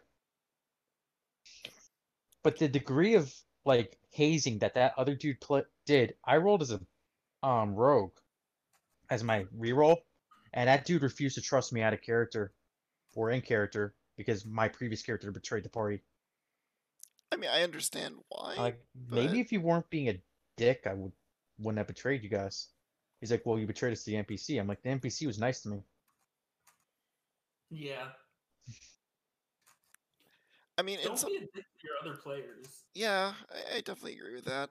You know, like it, while we were saying before that it's your responsibility to want to travel with the party, it's also the party's responsibility to make you want to like be around them. And if they're not, then- not make you feel. No, it's not even like in character. He was doing it. He was doing it out of character too. yeah. Like out of character, he's just being rude the entire time. It's like, bro, I've known you for like years. We've been cool. What the hell's up your, what the hell's up your ass right now? I mean, sometimes people are just like that when there's just like a weird power dynamic within the group. Like I've seen Yeah, that happen so before. It's That's the last time I ever played with them. I don't blame you. I don't blame you at That's all. actually around the time that uh, I brought uh, Eric into Vane City, Mm. Yeah, I mean, and that was the exact reason I brought him in. I'm like, Eric, Vosh is a dick. Let's jump over to my game. No one's a dick over here Except everyone. except Jacob. But Jacob was already on his way out at that point. Literally disintegrated. Um, De-atomized, I think was the word I used. Mm-hmm. yeah, that's true. It's, uh, Can't can't leave a single atom of him alive. He'll he'll go all uh Frieza on you. No, on s- all Cell. Majin Buu. And so, And Cell Cell. needed a cell, not an atom. I mean, the whole reason we de-atomized him though was because we didn't want to risk leaving a cell. Definitely fair when you have someone who's nigh immortal. kill it with Yeah, you fire. know. No, not with Fire's fire. not gonna Fire's help. not good enough. Kill it with fire. Fire leaves cells. Kill it like the rest. And on that note, Let that be a lesson to you guys. Don't be a jerk to the new guys. fair enough. There will be an NPC that won't be a jerk, and they'll betray you to that NPC. Yeah, it's true. It'll happen. There was like no hesitation on my part to do it too. Like The moment I saw my opportunity, I took that. Consistent. So with that, Like, I was- to. Um, no, go I was in a great position. I had two magic weapons. No reason not to betray the party, except for the fact the party was being mean. And that young man right there was nice to me at one point. I almost sympathize with the DM, but I feel like the DM sh- like could have done more to prevent this from happening in the first place before it got to this No, point. Kiva wouldn't have done anything because he liked that shit. I wouldn't he say he would have. I'm saying he should have. Yeah, he should have.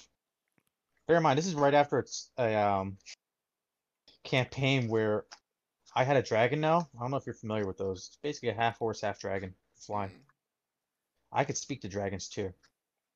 Don't remember why or how, but I remember having draconic. And we came across this dude named Croker who was in charge of a city, Mhm. and Croker's really heavy, heavily set. We're talking like easily 600 pounds. Don't know if you know this. Dragonnels can't lift more than like 700. Makes sense.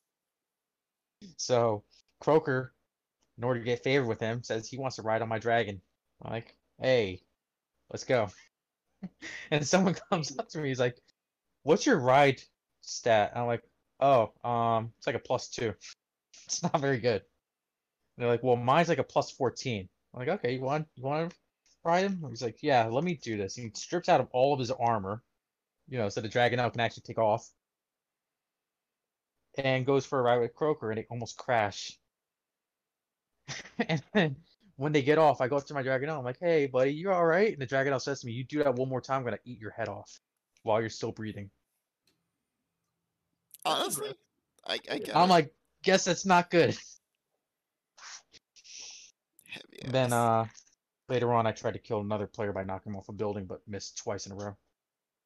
Oof, that's real unfortunate.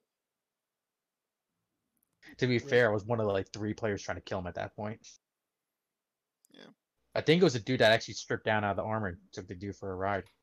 But uh I ended up getting my revenge on Croker. Missed like four shots, but he was like pinned to the pinned to a wall. And I got that last shot in. He would have died from fire damage anyways. But I knocked him down to zero. Oh man. Anyways, we're about That's to a kill steal if I ever saw one.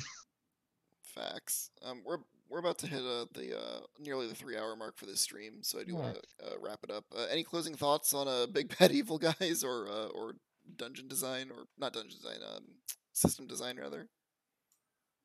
Uh, nope. Never overhype your en- your big bad evil guy. Makes everyone disappointed in the end, including yourself.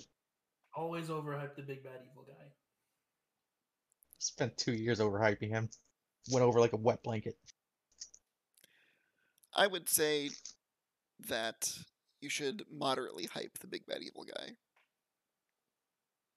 I hyped him from one system to the next. Okay, Goldilocks. It was Ocelot.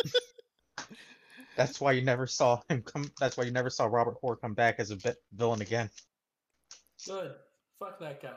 I think there's definitely like a happy medium that you could hit there, but you know, at, at the end of the day, you know, you really got to look at your story that you're trying to tell, and think about what kind of big bad is going to really challenge your your players, both you know in the literal sense, but also in the like you know in the role playing sense as well. So, play to your players' strengths and weaknesses, and you know try to incorporate that. That's my uh, closing thought.